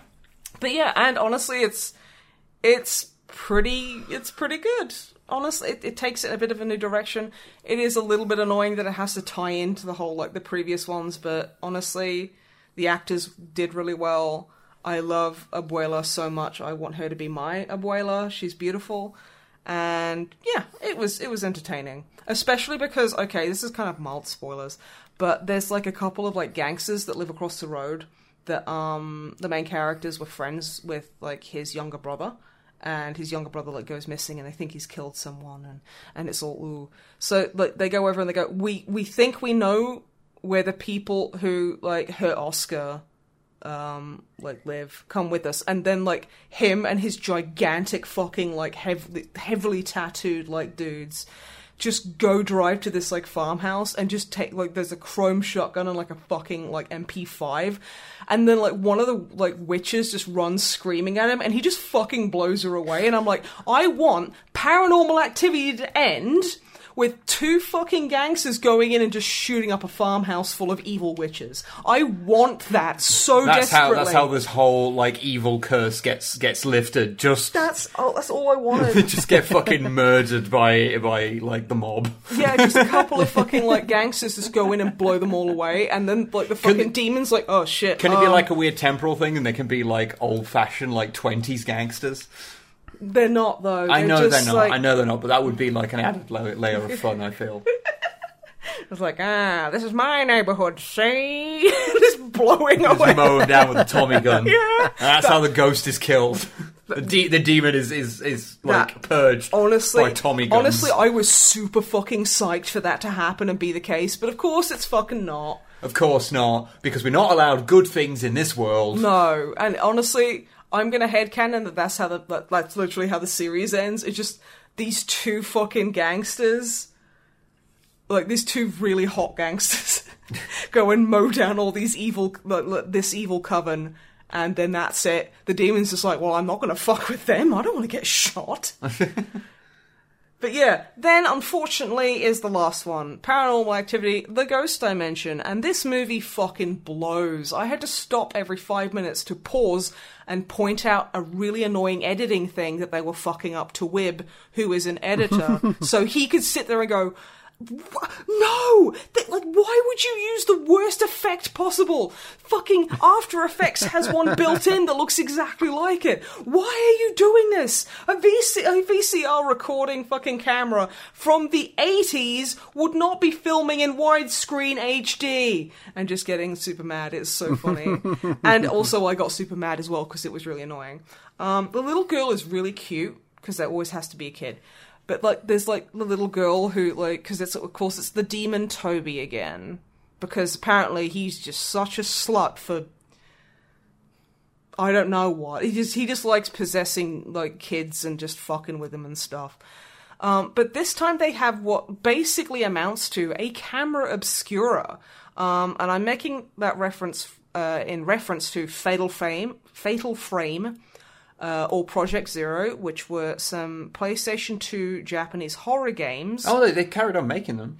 Yeah, no, no, I'm saying that that's where it started Uh, alright. where you would wander around spooky locations dressed in stupid anime fucking clothing, uh, which really would take you out of it, and take photos of ghosts because like the camera would be able to. It was like a spirit lens, and you could see this the spirits through the lens of the camera, and when you took certain photos of them, it would damage them.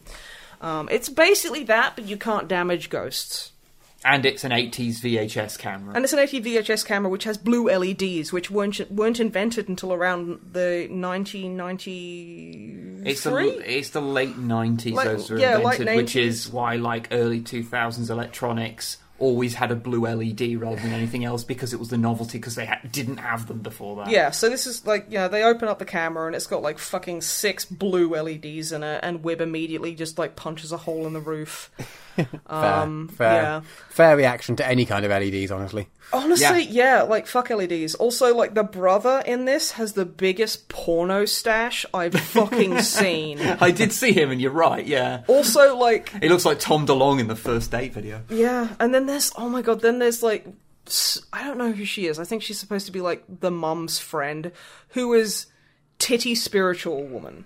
Okay. So the, the way you're introduced to her is she's Via the tits, I guess. yeah no she Oh. she runs up to hug mustache mustachioed dude, and she is seriously going to put an eye out with those things. and I honestly, as someone who has who maybe has a bit too many boobs. I have too many boobs. Yeah. Like I was wincing because that fucking hurts. That's what really pisses me off. Well, not really even piss me off. It just makes me cringe and roll my eyes anytime I see like anime or like like a video game character with gigantic tits just flapping around when they run. It's like that fucking hurts a lot. And I was like, God, I hope they only took one shot of this because those those poor tits, that poor woman, and like you know, like, so the dad's walking around with a camera. He's like, well, this is so old. How cool is this? Check out the de-interlacing that, you know, Windows Movie Maker fucking has, I guess. I, I could the interlacing uh, because It's so bad. the interlaced uh, effect they put on it is something which I'm, I was looking at and going like I could literally do better than that in Sony Vegas. Yeah. Um, that that should never be the case for a movie that was at cinemas. Yeah, exactly. and, like, you know, they're like, oh, this is really cool. And they go into their, uh, quite honestly, disgustingly opulent, like, living room. Their house is repulsively expensive. Like most of the houses in this series, apart from the one in the marked ones, and I couldn't help but notice that they're all Hispanic in that. Yeah, more social commentary here. The the world is bullshit, and I'm, Now, art's I'm ne- art, art never has anything to say about politics ever. Sorry for being political and talking about I don't know uh, women. Anyway, um, so like he looks in the center of the living room with this fucking camera obscura, and it's just this really like obvious like fucking like 3D distortion, and he's like, "Whoa, that's so weird." And he walks walks into it, and he goes "fuckier," and then he walks away, and it's even less fuckier. And it's like, oh, it turns out that the demon that calls itself Toby can just be caught on camera now, and it's just a really generic shit black puff of smoke. Oh, with an angry face. that sounds like that definitely. it was scary. It definitely improved the series. You know how I always say what stops these from being funny is that I, am, I imagine the demon or whatever just like literally like like walking over to someone's like computer and just knocking their Pepsi over Like they're a cat. like they're a cat. Yeah, this makes it real. and it's like, oh, it's not even funny anymore, so I can't imagine like a little gremlin going over and like, I don't know, untuning all the like detuning all the guitars or something. But yeah, and like of course the little girl is like, "Oh, hi Toby." And there's like this black fucking like evil fart smoke that just goes and hangs out in the kids' room. And there's all these fucking things like, "Oh yeah, come and like come and play with all the others." And it's like, "What?" So now you've just got like what? So he's like a kitty collector now. Fantastic. Okay. They're like Pokemon. Apparently, yeah. And like the spiritualist woman takes the kid and like and her friend and the the wife and they're just like, "Oh, let's just go and fuck about for like an evening, something like that. They go and visit someone and spend spend the night or something." So like the dad and Mus- Mustache, who are brothers, um, they're like looking at like because they found a box of tapes with the camera obscura that is literally just a box of tapes from like the second or third movie where it's oh it's a third movie where it's like an 80s prequel um, and it's just videos of Christy and Katie the the two girls like you know the two main girls like from when they were kids and they watch it and then they find this the shitty sex tape from the third one that I was telling you Oh, about. yeah. And then the brothers are just like, yeah, they smoke weed and drink beer and they're going to watch porn together and I'm like, is that does not feel like a thing that brothers or or any people who are related to each other should ever fucking do. It's a bit weird. I, I would personally not watch pornography. No, the thing is, brothers. if, if it was like really stupid pornography, like Freddy dildo hands or whatever it is, or like Edward penis hands, like you, you, you sit there and go, okay, because I mean, we've watched, we've all watched porn together, but it was really stupid porn. You mean like the one with the woman? The tickle had- monster, who who Oh, like would shit, yeah. yeah, you remember that because we watched it with Ash and Sarah as well, and it was just this this creepy guy who had bad makeup on, who would tickle people until they until they started bleeding and died. I was thinking of that weird porno where the the lady had wasn't it like a vagina in her throat, and so Oh, it that came out. one too! And it, so oh. it, it came At the out back the back of her head. So the dick came out the back of her head, and this was No, filmed. was it not the other way around? Was it in her throat and then the dick came out of the mouth? It was because he was Oh, just like fucking a mannequin head, going, "This is Yeah. so fucked up." Oh, yeah. and it was like that's obviously a pound shop wig and a polystyrene like wig head. Yeah, because like because it, it was filmed as a porno. Like it was one hundred percent like a porn, yeah. like it was you know they oh did god! every, and then when like they show like the vagina on the back of the head, they literally just put a pound shop wig over some woman's crotch, oh yeah and it was just like, fucking sure, It why was not? not well made. no. but the thing Great is, like- concept. yeah, no, very was interesting it? concept. was it now? interesting concept.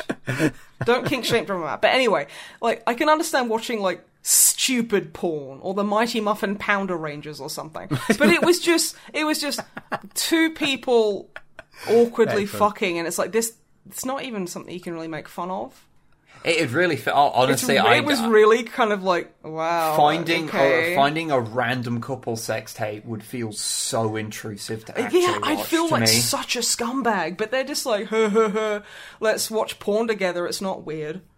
And then they notice, like, because in the actual um, recording, you know, the kids start screaming and they look because there's a, an earthquake and it run, they run off, and the camera falls down and a bunch of dust comes down from the ceiling and like kind of settles on a mysterious figure for a few seconds, and then they just kind of like zoom in on that, and they're like, ah, and then they like. It turns out that Katie and Christy were actually like after the third one where their parents were fucking killed and the grandma was like let's go make you marry the devil or whatever there was a creepy fucking guy who was like yes toby's been a friend of mine for a long time and you're gonna marry him. And then they film all of the weird cult shit that they do and Katie's like floating back and forth. It looks really silly. Okay, I'm just gonna. I don't want. I don't want to give like advice to weird cultists, but I don't think many weird cultists listen to the podcast, so it's probably safe. But if you do, probably don't film it. Yeah, but the thing is, it's like, and it's so funny as well because like they had to bring a guy in to tell all the witches what to do, Well, of course. and I was like, okay, that's. I don't feel that that was intentional, but that's that's not a good look. It it's like all makes, this uh, big, it big makes for group a very- of women doing evil shit. They have to have a guy at the top. It's like It mm. makes for a an interest. There are interesting readings you could make of that decision. Oh, thoroughly, yeah. Um, but yeah, and like as like it's an interesting idea, but the movie is so bad that it just it doesn't work. So Katie's like, "Oh, I see two brothers." And they're watching me on a television, and it's like she's literally describing what's happening as it's happening, and It's basically uh, the episode Blink of uh, Doctor Who. yeah, basically, uh, I'm saying that this um that Katie is a, she's she's a fucking Gallifreyan. Yeah, that makes She's sense. She's a Time Lord, um, which honestly I would prefer that. Wi- Yeah. Is the term timey wimey used? No, but every time I hear it, I kind of want to kick someone's fucking dick in. What timey wimey? Yeah. Wibbly wobbly timey wimey. Okay, you are just. I am fucking check marking this. There's a tally. You don't want I'm, me I'm to. only allowed to get away with saying wibbly wobbly timey wimey. okay, so many you know what? That's fucking it. Okay. That is fucking it. That was too many. What about if if okay, I only you, say a bit you don't want to continue this because my alias is Wib, so I can't help but say a bit of it quite often. Okay, just wib on its own is fine. Okay. What about wibbly? No. You're not allowed that. Okay, I'm just finding where the line is. I'm oh, just Oh, finding you're where the fine line with the is. fuck- Can you Fucking say line wob? Because then if you say wib and I say blee, and you say wob and I say blee, Oh my god, is this what it's like to be around me? Yes. Fuck. Hell is other You're people- trying to you're trying to talk about something and then we're going careening off into a utter bit of absurdity and unimportant minutia. Yes, this is exactly what it's like. Well, why does everyone find me so charming then? Because they're not here sitting yeah, here with fair. it happening to oh, them. is it like, oh, your children are so nice? Yeah, because you can leave at the end of the day. That's what the Misanthropod is. You go there as a visit to see what your life could be like like a- if you made worse decisions. wow. I'm talking about all of us here. None of us are without guilt. Drummer Matt owns a house, has a lovely family, has uh, does a good job, is a functional member of society. Yeah, but he also does this podcast, so he's obviously not completely normal. Penance. Oh, okay. Yeah. This is community service. Basically, I think. Well, it's like I'm such a fucking loser that anyone who hangs out with me gets a fucking tax break. Jesus. Oh, yeah, that one's no. I just, I just want to give you a hug now. I'm such a miserable You went human too being to be far. around that Drummer Matt ran a fucking 5k to raise awareness. anyway, but yeah, um, it ends and it's like there's a hole in the wall because the little girl just gets him in the middle of the night. Because I don't care about spoiling this movie because it's fucking terrible. And if you watch it, then you deserve if you watch it, then that's on you. That's on you. That like you make your own fucking choices.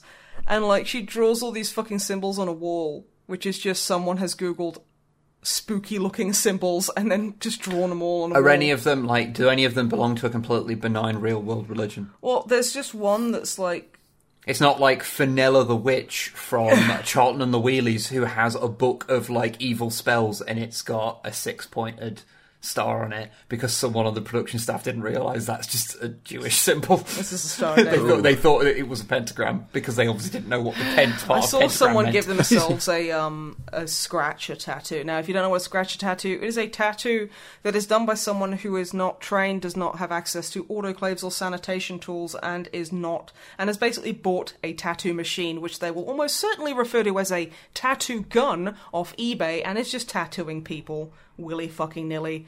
Never get a tattoo like this. You don't want to see what happens when you get an infected tattoo. They had Scratcher tattooed on their thigh a Star of David with Hail Satan. And they thought it was like an inverted pentagram, and it's like, oh, oh honey, oh, you Oh, no. idiot fucking child. Oh no. Because yeah, I can't believe I got away with a reference to Chorlton and the Wheelies and no one pulled me up on it. No one wants to. No one cares. Good. Like Chorlton and the Wheelies sounds like a fever dream, and I don't want to be a part of that world. It's an old stop motion kids show. I hate it.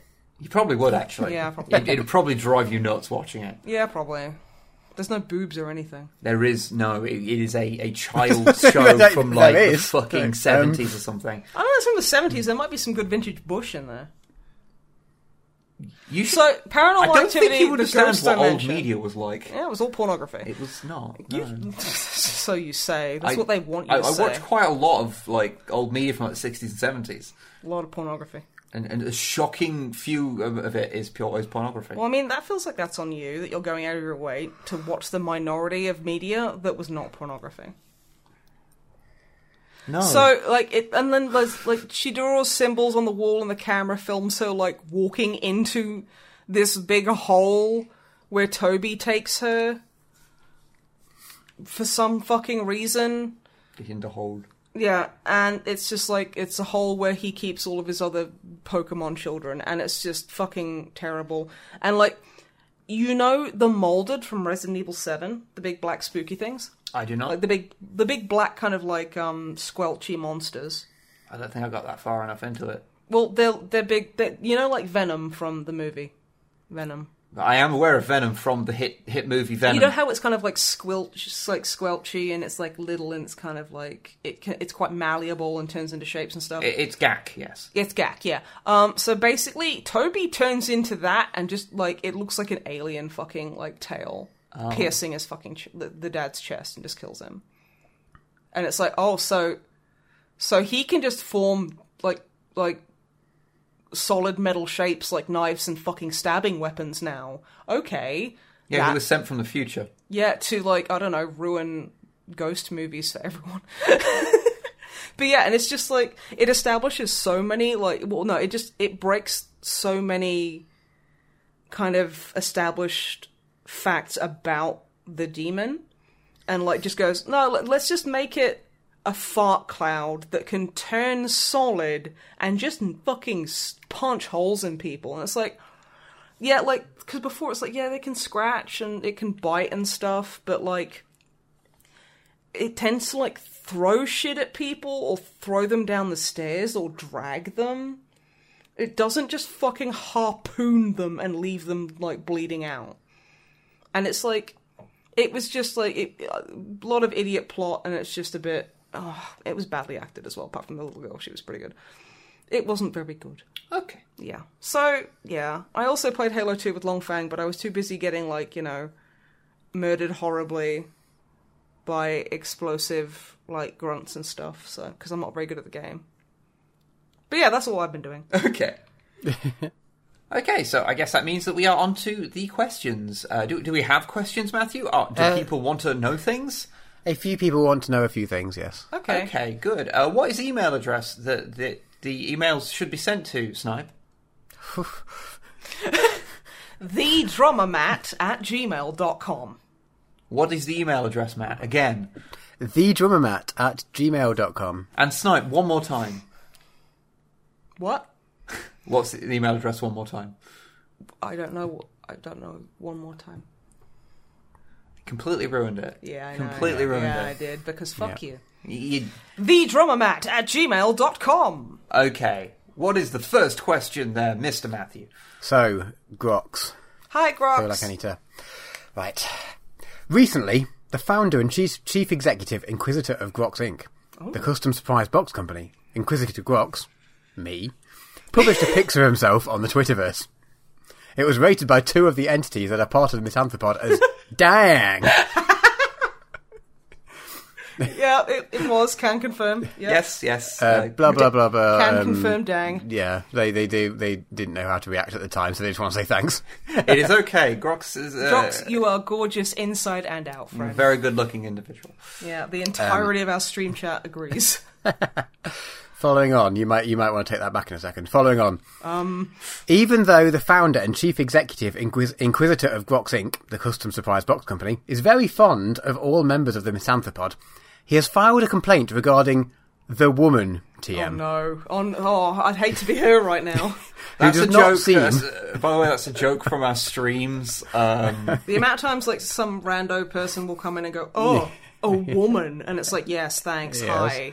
We fucking exist, you incel prick. So, So- it's kind of like an in joke where Yeah, people yeah. refer to me as the woman TM. I mean, like, as a yeah, yeah I, I, I, I wasn't assuming that this was serious in any Oh no, no, way. just in case like people didn't know. But yeah, it's Okay. just it's just a joke. So, a complaint regarding the woman, TM, Mm-hmm. who does not seem to watch other horror movies apart from those with ghosts and occult content. Okay, The aforementioned so, founder and chief executive inquisitor of Grox Inc., the custom surprise box company, demands the woman, TM, to watch horror films with sharks and, and or other animals and to hear the woman, TM's opinion on them. You should watch the, the. I think there's three Deep There's Blue Sea Meg. movies. No, I want to watch the Meg, which is on Amazon Prime because it's the Megalodon, but it's just the Meg, and I think that's really funny. Mm-hmm. Then watch the Meg. Nah. I'll figure it out. I'll figure it out. But I get well if if Grox Box Incorporated, the the box company, um, is, has formed like several complaints against me. I guess I got to fucking do something about it. I'll watch a werewolf flick. I have loads. There of is shit no. Go- we have been through this on many occasions. There's, the problem with werewolf movies Is is, there's one like, good one. There's been like three. no, no, Ginger Snaps is okay. The first one is okay. and then there's like And American there's, Werewolf in London, Which is really, which really is good. And The werewolves, the werewolves in What We Do in the Shadows are great. Yeah, they're amazing, but it's not really a soul werewolf movie. But No, but they are they are doing a spin off with them apparently, I maybe. know I can't. Oh, But once you get I- past the initial like well-known werewolf movies, basically all of them are terrible. yeah, it sucks. Mm. but I do have a few that I But haven't then that really hasn't stopped you watching any of these other things. Yeah, exactly. True, true. So I'll watch like Monster Wolf or something. Yeah. Don't we have one that's like about monstrous rabbits? Like the no, we Beast- gave that to your dad. Beaster Bunny. Isn't that something Wallace It's, and silly. yeah, it's like the Beaster Bunny. yeah. Uh, I also watched. I, I've literally given it away to charity shop, which I feel kind of bad about because you know it's Someone else is probably going to have yeah, to see it now. it's called War Wolves, and it's like three women in the military who dress in incredibly tight fatigues who are werewolves, and I honestly can't they remember dress. much more than that. uh, don't they dress like they're from the Call of Duty porn parody? Cock of Duty, yeah. Yeah. They dress like they're from Cock of Duty, and it's like, Cock. Yeah, dude. There's a porno called Cock of Duty. There's there's like a safe for work um trailer on YouTube. it's filmed in the same place that Tom Scott filmed one of his videos. Sniper Pug. So Yeah, nice. that's pretty funny. Be a Cock of Duty. Yeah, great, great name. You couldn't have called it like Call of Booty. Ooh, that's, that's, there's probably another one good. called that. That's There probably is why. probably that exists. Yeah. Mm. All right. Still. Next up, Henry. Hello. Um, I hope Snipe is feeling better after having to cancel the stream the other day. Oh, thank up. you. I'm feeling a little better. Yeah, Um, well, that's good. s- I'm I'm still having some issues, but hell, we all are. So, but thank you for for inquiring. Um, Okay, first question. How will the outtakes of patrons be in the future? So, Wib, apparently you've mentioned on Twitter that there are loads to be bundled. Uh, yeah, basically. Um, I I fuck up a lot, and they're very hilarious. Definitely worth one dollar a month. Uh, we we used to uh, put up outtakes after every uh, scripted video, but um, for the last like it, it's it's gone on for like a year. We've just not been able to get them get them together. And I, what I've been meaning to do is to put them all together into one big monster video. Yeah, Uh, like to put up monster for outtakes. this will be entirely for patrons, um, but I've just not got around to it because it's like there's been a lot of times where it's come down to well I can either get that put together or I can be working on like The actual video. the actual video. Yeah. because we've found ourselves like perpetually running behind schedule for the entirety of this year. So yeah. But basically there's a shitload of them. Um so yeah. That that'll happen at some point. Um but well it might actually come together because the next video is going to start like proper production relatively soon um, so um, what I'm going to try and do is get them all out after that. So yeah, the outtakes will will appear. Uh, second question, more directed at you, Snipe. So, Snipe, you had to respond to a tweet about Lord George. This was one of Henry's friends, and he can only now apologise as there's now a Twitter account in the name Lord George. There is, That yes. isn't you. He is, Will, he's interacted will with Snipe me. endorse, endorse the use of her trademark on Twitter? Yes. Sure, why not? I trust you, Henry. I know you won't say something really mean. Well, get out and follow Lord George then, I guess. Yeah, at Lord George. Because that, that was a weird thing to wake up to. like Lord George being like, hey, and I'm like, wait, what? Uh, wait, what? is it at Lord George? I it's literally at Lord George. Oh, good. Yeah. Good. Um, Many thanks from Henry. Um, next up, James. Hello. My question is, Snipe, Yeah. you, you talk a lot about our beautiful and harrowingly cold nation of Canada. Oh, Canada. I love Canada. Have you visited Canada before? And if not, would you like any tourist recommendations? I have never visited Canada. I've always really, really wanted to, and I want to go to Ontario because I like the accent, and I want to go to Toronto uh, because I think Oculus lives there, and I want to just go and hang out with him and watch Sailor Moon, like all of it, Fair, including fair. PGSM. Oculus, I'm fucking holding you to this. You don't even have a say. We are we are doing this.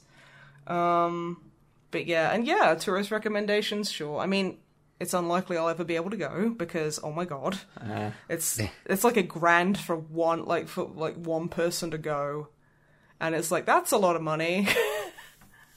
but one day it'd be really nice too. Because you've been, Matt, haven't you? I have. I've been to Toronto and we had a few days there, and then we went up and stayed up in the lakes north of Toronto somewhere. And I honestly, it was, you know, for a British person, it was a hella long drive. For a Canadian, it was like them going to their back garden. I think. What was Yeah. it like? Um, If, was it like three or four hours? I can't, I can't even remember. It was most of the day to get there. It- Yeah, as an probably stopped on the Australian, way, that's not but, that long. Like, no, it's not. I don't think. But to us, it was. Mm. And then we also had a three or four days over in um, Montreal as well. Uh, Montreal. I would like to go to Montreal as well. which was fun. Yeah, it was good. I, I would love to go back and go to like more bits of it because obviously it's a massive country with way more bits than just these two cities. Mm. So Also, um, there's oh, I can't remember his actual name. Fuck, it's like Trevor something. He's a he's stand up. He's a Canadian stand up comedian. Big beard, plays Squirrely Dan in Letterkenny. And now everyone knows why I want to go to Canada. um, and like he like one of his bits was like because he's in Quebec and he's like, I love Quebec. It's my favorite. It's my favorite place to be condescended to in French. yeah, yeah I, I really want to go there and speak my like half-hearted French French at them, and then just get laughed at, and I think it'd be quite funny. I'm just going to go there and speak German to them until they throw acid at me and I have to leave. I don't, I don't know who that's more insulting to. Like, Well, me, really. I don't know, you're suggesting that the people in Quebec are, like, ready to throw acid. Canadians, right in. Our Quebecois, like, ready to just fucking disfigure you if you don't speak French. Because from what I've heard, yes. I don't know, I don't know if that's a line that I'm willing to endorse as part of the Misanthropod. It's not racist The acid- the acid hurling French Canadians. Hello, Like, is- podcast title. Snipe gets her face burnt off by acid wielding French Canadians. I mean, now if I ever visit, that absolutely will happen, and you know what? That's okay. Yeah. That's okay. I'm alright with that. I feel like we should move on from whatever point was being trying to be made. I here. can't even fucking remember, sure, yeah. Okay, I just want some fully dressed fucking chips so badly. That's all I want. What? Fully dressed chips. um, Just move on. You don't want to open Okay. up that can of worms, honey. uh, very very last email, Lars. Hello, Lars. So, first off, they they accused me of forgetting to mention Chicken Police in the last podcast. I thought I did, but I'm not going to dwell on it because I feel like that gives the people who write in too much power. so, fucking hell, man. I'm going to move on. Jesus. I think you did because I remember laughing a lot because it's like an in joke with Web and I, so. Okay, maybe I did. I don't know. Anyway, I don't want to accuse them of being wrong on the internet, Mm. but I think Um, it, it might have been a bit that got cut for like time Yeah. pacing. I anyway, so they also have to say um, they they too are kind of worried about the upcoming Warhammer TV shows, both the real and animated ones. They don't think they're going to be able to properly convey the whole concept of none of these are the good side Yeah. because you know it's it's yeah, G Dubs is not the best at doing that recently. And A lot of things in- aren't, so. Yeah, I don't not- know how they're going to go with that. problem with them, and plus, you know, the way it's kind of.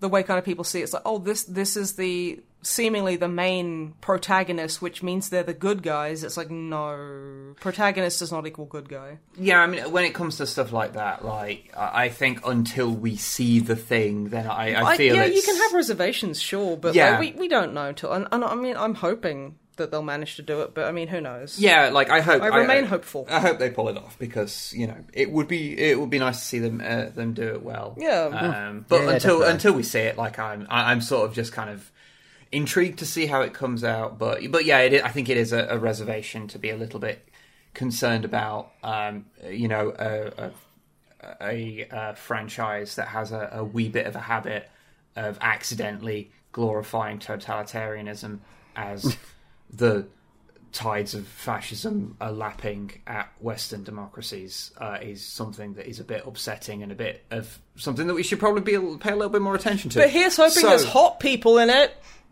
There we go. I thought Yeah. I'd bring up levity. Yeah, so uh, hopefully that hopefully they don't fall into that trap, but we don't know. So I, I yeah, whatever. yeah. And uh, Lars's last thoughts were just about lower decks. oh yeah. But they basically agree with most of what we said. So yeah, the first few episodes aren't necessarily the best, and some of the jokes don't quite stick the landing or or something. But they think they they think it gets better as it goes through. Um, and they also mentioned similar to what I did about the title sequence being way more like old Trek and things, and and also it being problem of the wiki stuff. So Yeah, um, yeah, yeah, they, yeah, they, they agree with basically everything we said earlier. So I don't know how to respond to this. Yes, yes, yes, Yes. Uh, that Yes. is You're that is right. lit- We're amazing. we, we we had this uh, near identical uh, thoughts ourselves. So yes, we agree. Um, yeah, I, I do. I will say I, I do hope that um, like it is something that I, I am sort of intrigued to see like how they go. uh, Are they going to like really stick with the whole um pla- like thing of like problem of the week kind of format or are they going to try and tell more grand stories because most things do that nowadays yeah, yeah, yeah. yeah. um, but if honestly, if it means that there's still this little thing off in the corner that's Star Trek, but is still doing the Planet of the Week stuff, then I like. I'm kind of just happy that that's happening. Um, I didn't realize how much I missed it. Actually, like I do hope because obviously there's like uh, I think at last count there are 65 new Star Trek shows in production at this very moment. It, I'm honestly not sure if that's an exaggeration or not. Um, it is an exaggeration, but not by as much as you'd think. Because yeah, there's a, there's a bunch of shows that are currently. I mean, I think there's probably about five shows or something like that that are Okay, in- but- that are like at various stages of like, oh, are we going to make that, or or is actually in production? Whether it be uh, Discovery, Picard. There's obviously Lower Decks is going on. We've got um, the spin off for Pike. Um, hell, I think there was talk about doing a spin off for Seven of Nine as well. And there's a couple of other ones that I, I forget about, like ones that are, aren't connected but are like of a different thing entirely. And they, they keep doing them. And I hope one of them does kind of settle more on the weekly format. Because I, I think that as much as I have enjoyed Picard and um, especially season two of Discovery, uh, once it got past the kind of weaknesses that season one had, um, I, I do miss just oh this is just a self-contained episode. Like it might have some things that inform later episodes like a character might show up who shows up later or it might be a facet of a wider story like they'd often do with the Dominion War in Deep Space Nine but I do miss just being able to go okay here's just one episode that I can just watch and it's just a self-contained thing. Uh, because you can just sit down and just watch like uh, there's most like nearly every episode of um, TNG apart from the two parters you can watch with zero like context like of what, what's happened. Like sometimes there'll be it'll be like a pseudo sequel to a previous episode but you can usually work out what's going off even if you can't remember. Like they're pretty good with that stuff and I, I kind of miss that and I, I do hope that at least one of the shows goes back to that format even though it's something that's gone out of favor with TV in general these days so yeah, that's hmm. that's some thoughts what I had about Star Trek. Those are some good big brain thoughts. and I mean, I know that like I literally started an entire other podcast so I could talk about sci-fi, but I'm going to do it here too. So See, that's Longfang that's, coming to fucking arrest you. he's in this, this the, He's the- in the Iron Broomobile. yes, which has a police. oh, well, it has an ambulance siren for It does, reason. yeah. Because you're gonna fucking need one. Because I'm going to fucking need one for talking about sci-fi, not in the podcast about sci-fi that I Yeah. explicitly started, so I could not have to talk about sci-fi quite as often in this in this podcast. That's the Yeah. other thing I've been doing actually since uh, I've been listening to your, your Men with Funny Heads. Oh, thank you. Give a I've been enjoying- scathing review. Pardon? Give a scathing review. A scathing review. Yeah. Um, I think it needs more nudity. I can tell that you two aren't naked because you sound too encumbered with clothing. I am usually not wearing a shirt because it's been fucking hot. I know you're currently not wearing a shirt, which is too hot for YouTube. Oof. Oof. Yeah, just I can see your titters. just shorts and pants. That's that's my podcasting gear. Yep. It's very Drummer Matt, upsetting, everybody. Good. Drummer Matt, Good. can you describe what you're wearing? I'm I'm also wearing shorts, but I'm also I'm wear, I am wearing a t-shirt, unfortunately. Is it and t-shirt socks or- as well? Long socks with shorts. It's a good combo. Yeah, it's good. I saw a guy jogging earlier, and because it was really warm, it made me cringe to think about jog. He had like a he had like a grey sweatshirt on, trousers, and knee high socks, and I was like, dude, you must be fucking sweltering. Please, you're gonna overheat and die, and it just made me feel really, really uncomfortable, like and unhot just watching him. So I was like, oh Christ! It's like you know when you see people in the gym, like like powering on a treadmill on a really I, I literally saw you know those really big puffer jackets that were really popular with like twats like when we were kids Yeah. there was literally a dude wearing one of those on a fucking treadmill and i'm like um He is trying to sweat the sin out of his body, I believe. the thing is he was already really skinny i mean maybe he was like my size when i got in there Yeah. That's the thing. But yeah and it's like shit you know maybe i should give that a go Yeah. But yeah, no, this, th- those people should be fucking feared. Same same people who like go jogging at like five a.m. in the morning. Fucking Jesus Christ, do ne- do not get in. I am not ready for anything at five in the morning. I have gone for runs at five in the morning, and you know what? Seeing other people be out there and that steely gaze that just screams, "I could fucking kill you with my thoughts." I honestly, I'm scared to go running again at. Are you saying that people who are running at five a.m. are too powerful for you to you to even be in the same area as? Yeah, because I honestly feel their eye beams could probably just explode me. That's possible because they're Um, that powerful. I think Scarlet, like, I think she runs in the mornings. I mean, she's she's like murderously powerful anyway. So if she does run in the mornings, like, seriously, fuck. Uh, where are you up to uh, with with the men with funny heads? By the way, Me, yeah. I have listened to at least three per odd uh, podcasts. This is riveting random content for everyone, order. by the way. I'm sure. Oh, it's Yeah, no, I fantastic. was, I was just Remember funny heads. Du- du- du. My next episode is talking about Dalek, so that means Okay. I've listened to one, two, three, four, five Okay, Brad. Okay. Was, was that a test? Have I passed? No, Yes. I was just that was just me being cu- I was just me being curious. Also, I No, just no, want to good. say I like it. because I know Longfang can't like actively strangle me like right now.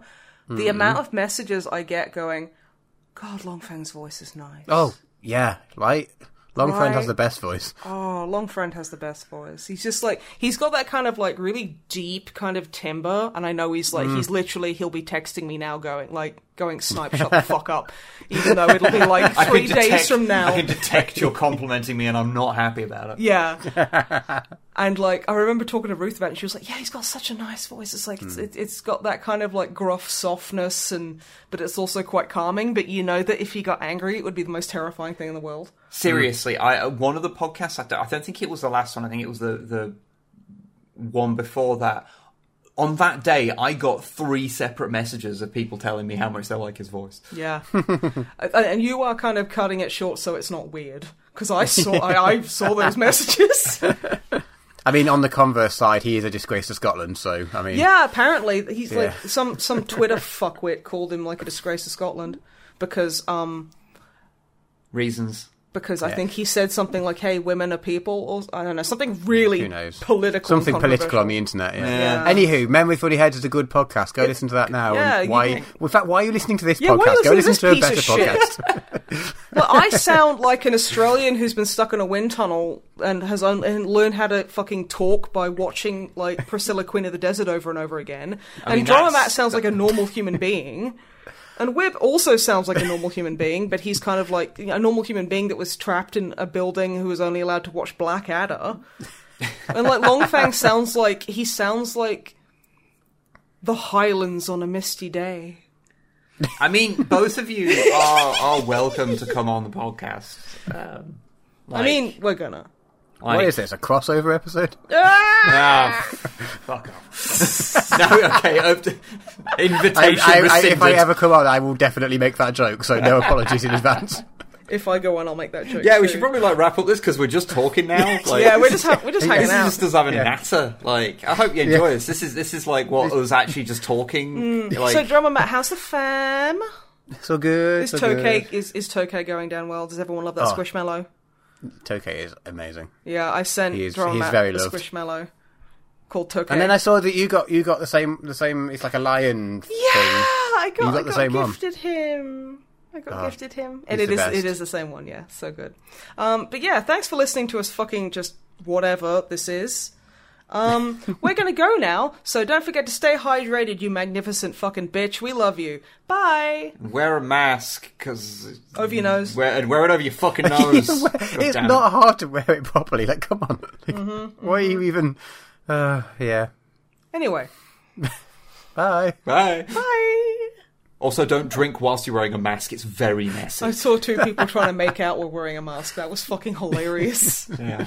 Goodbye. Bye.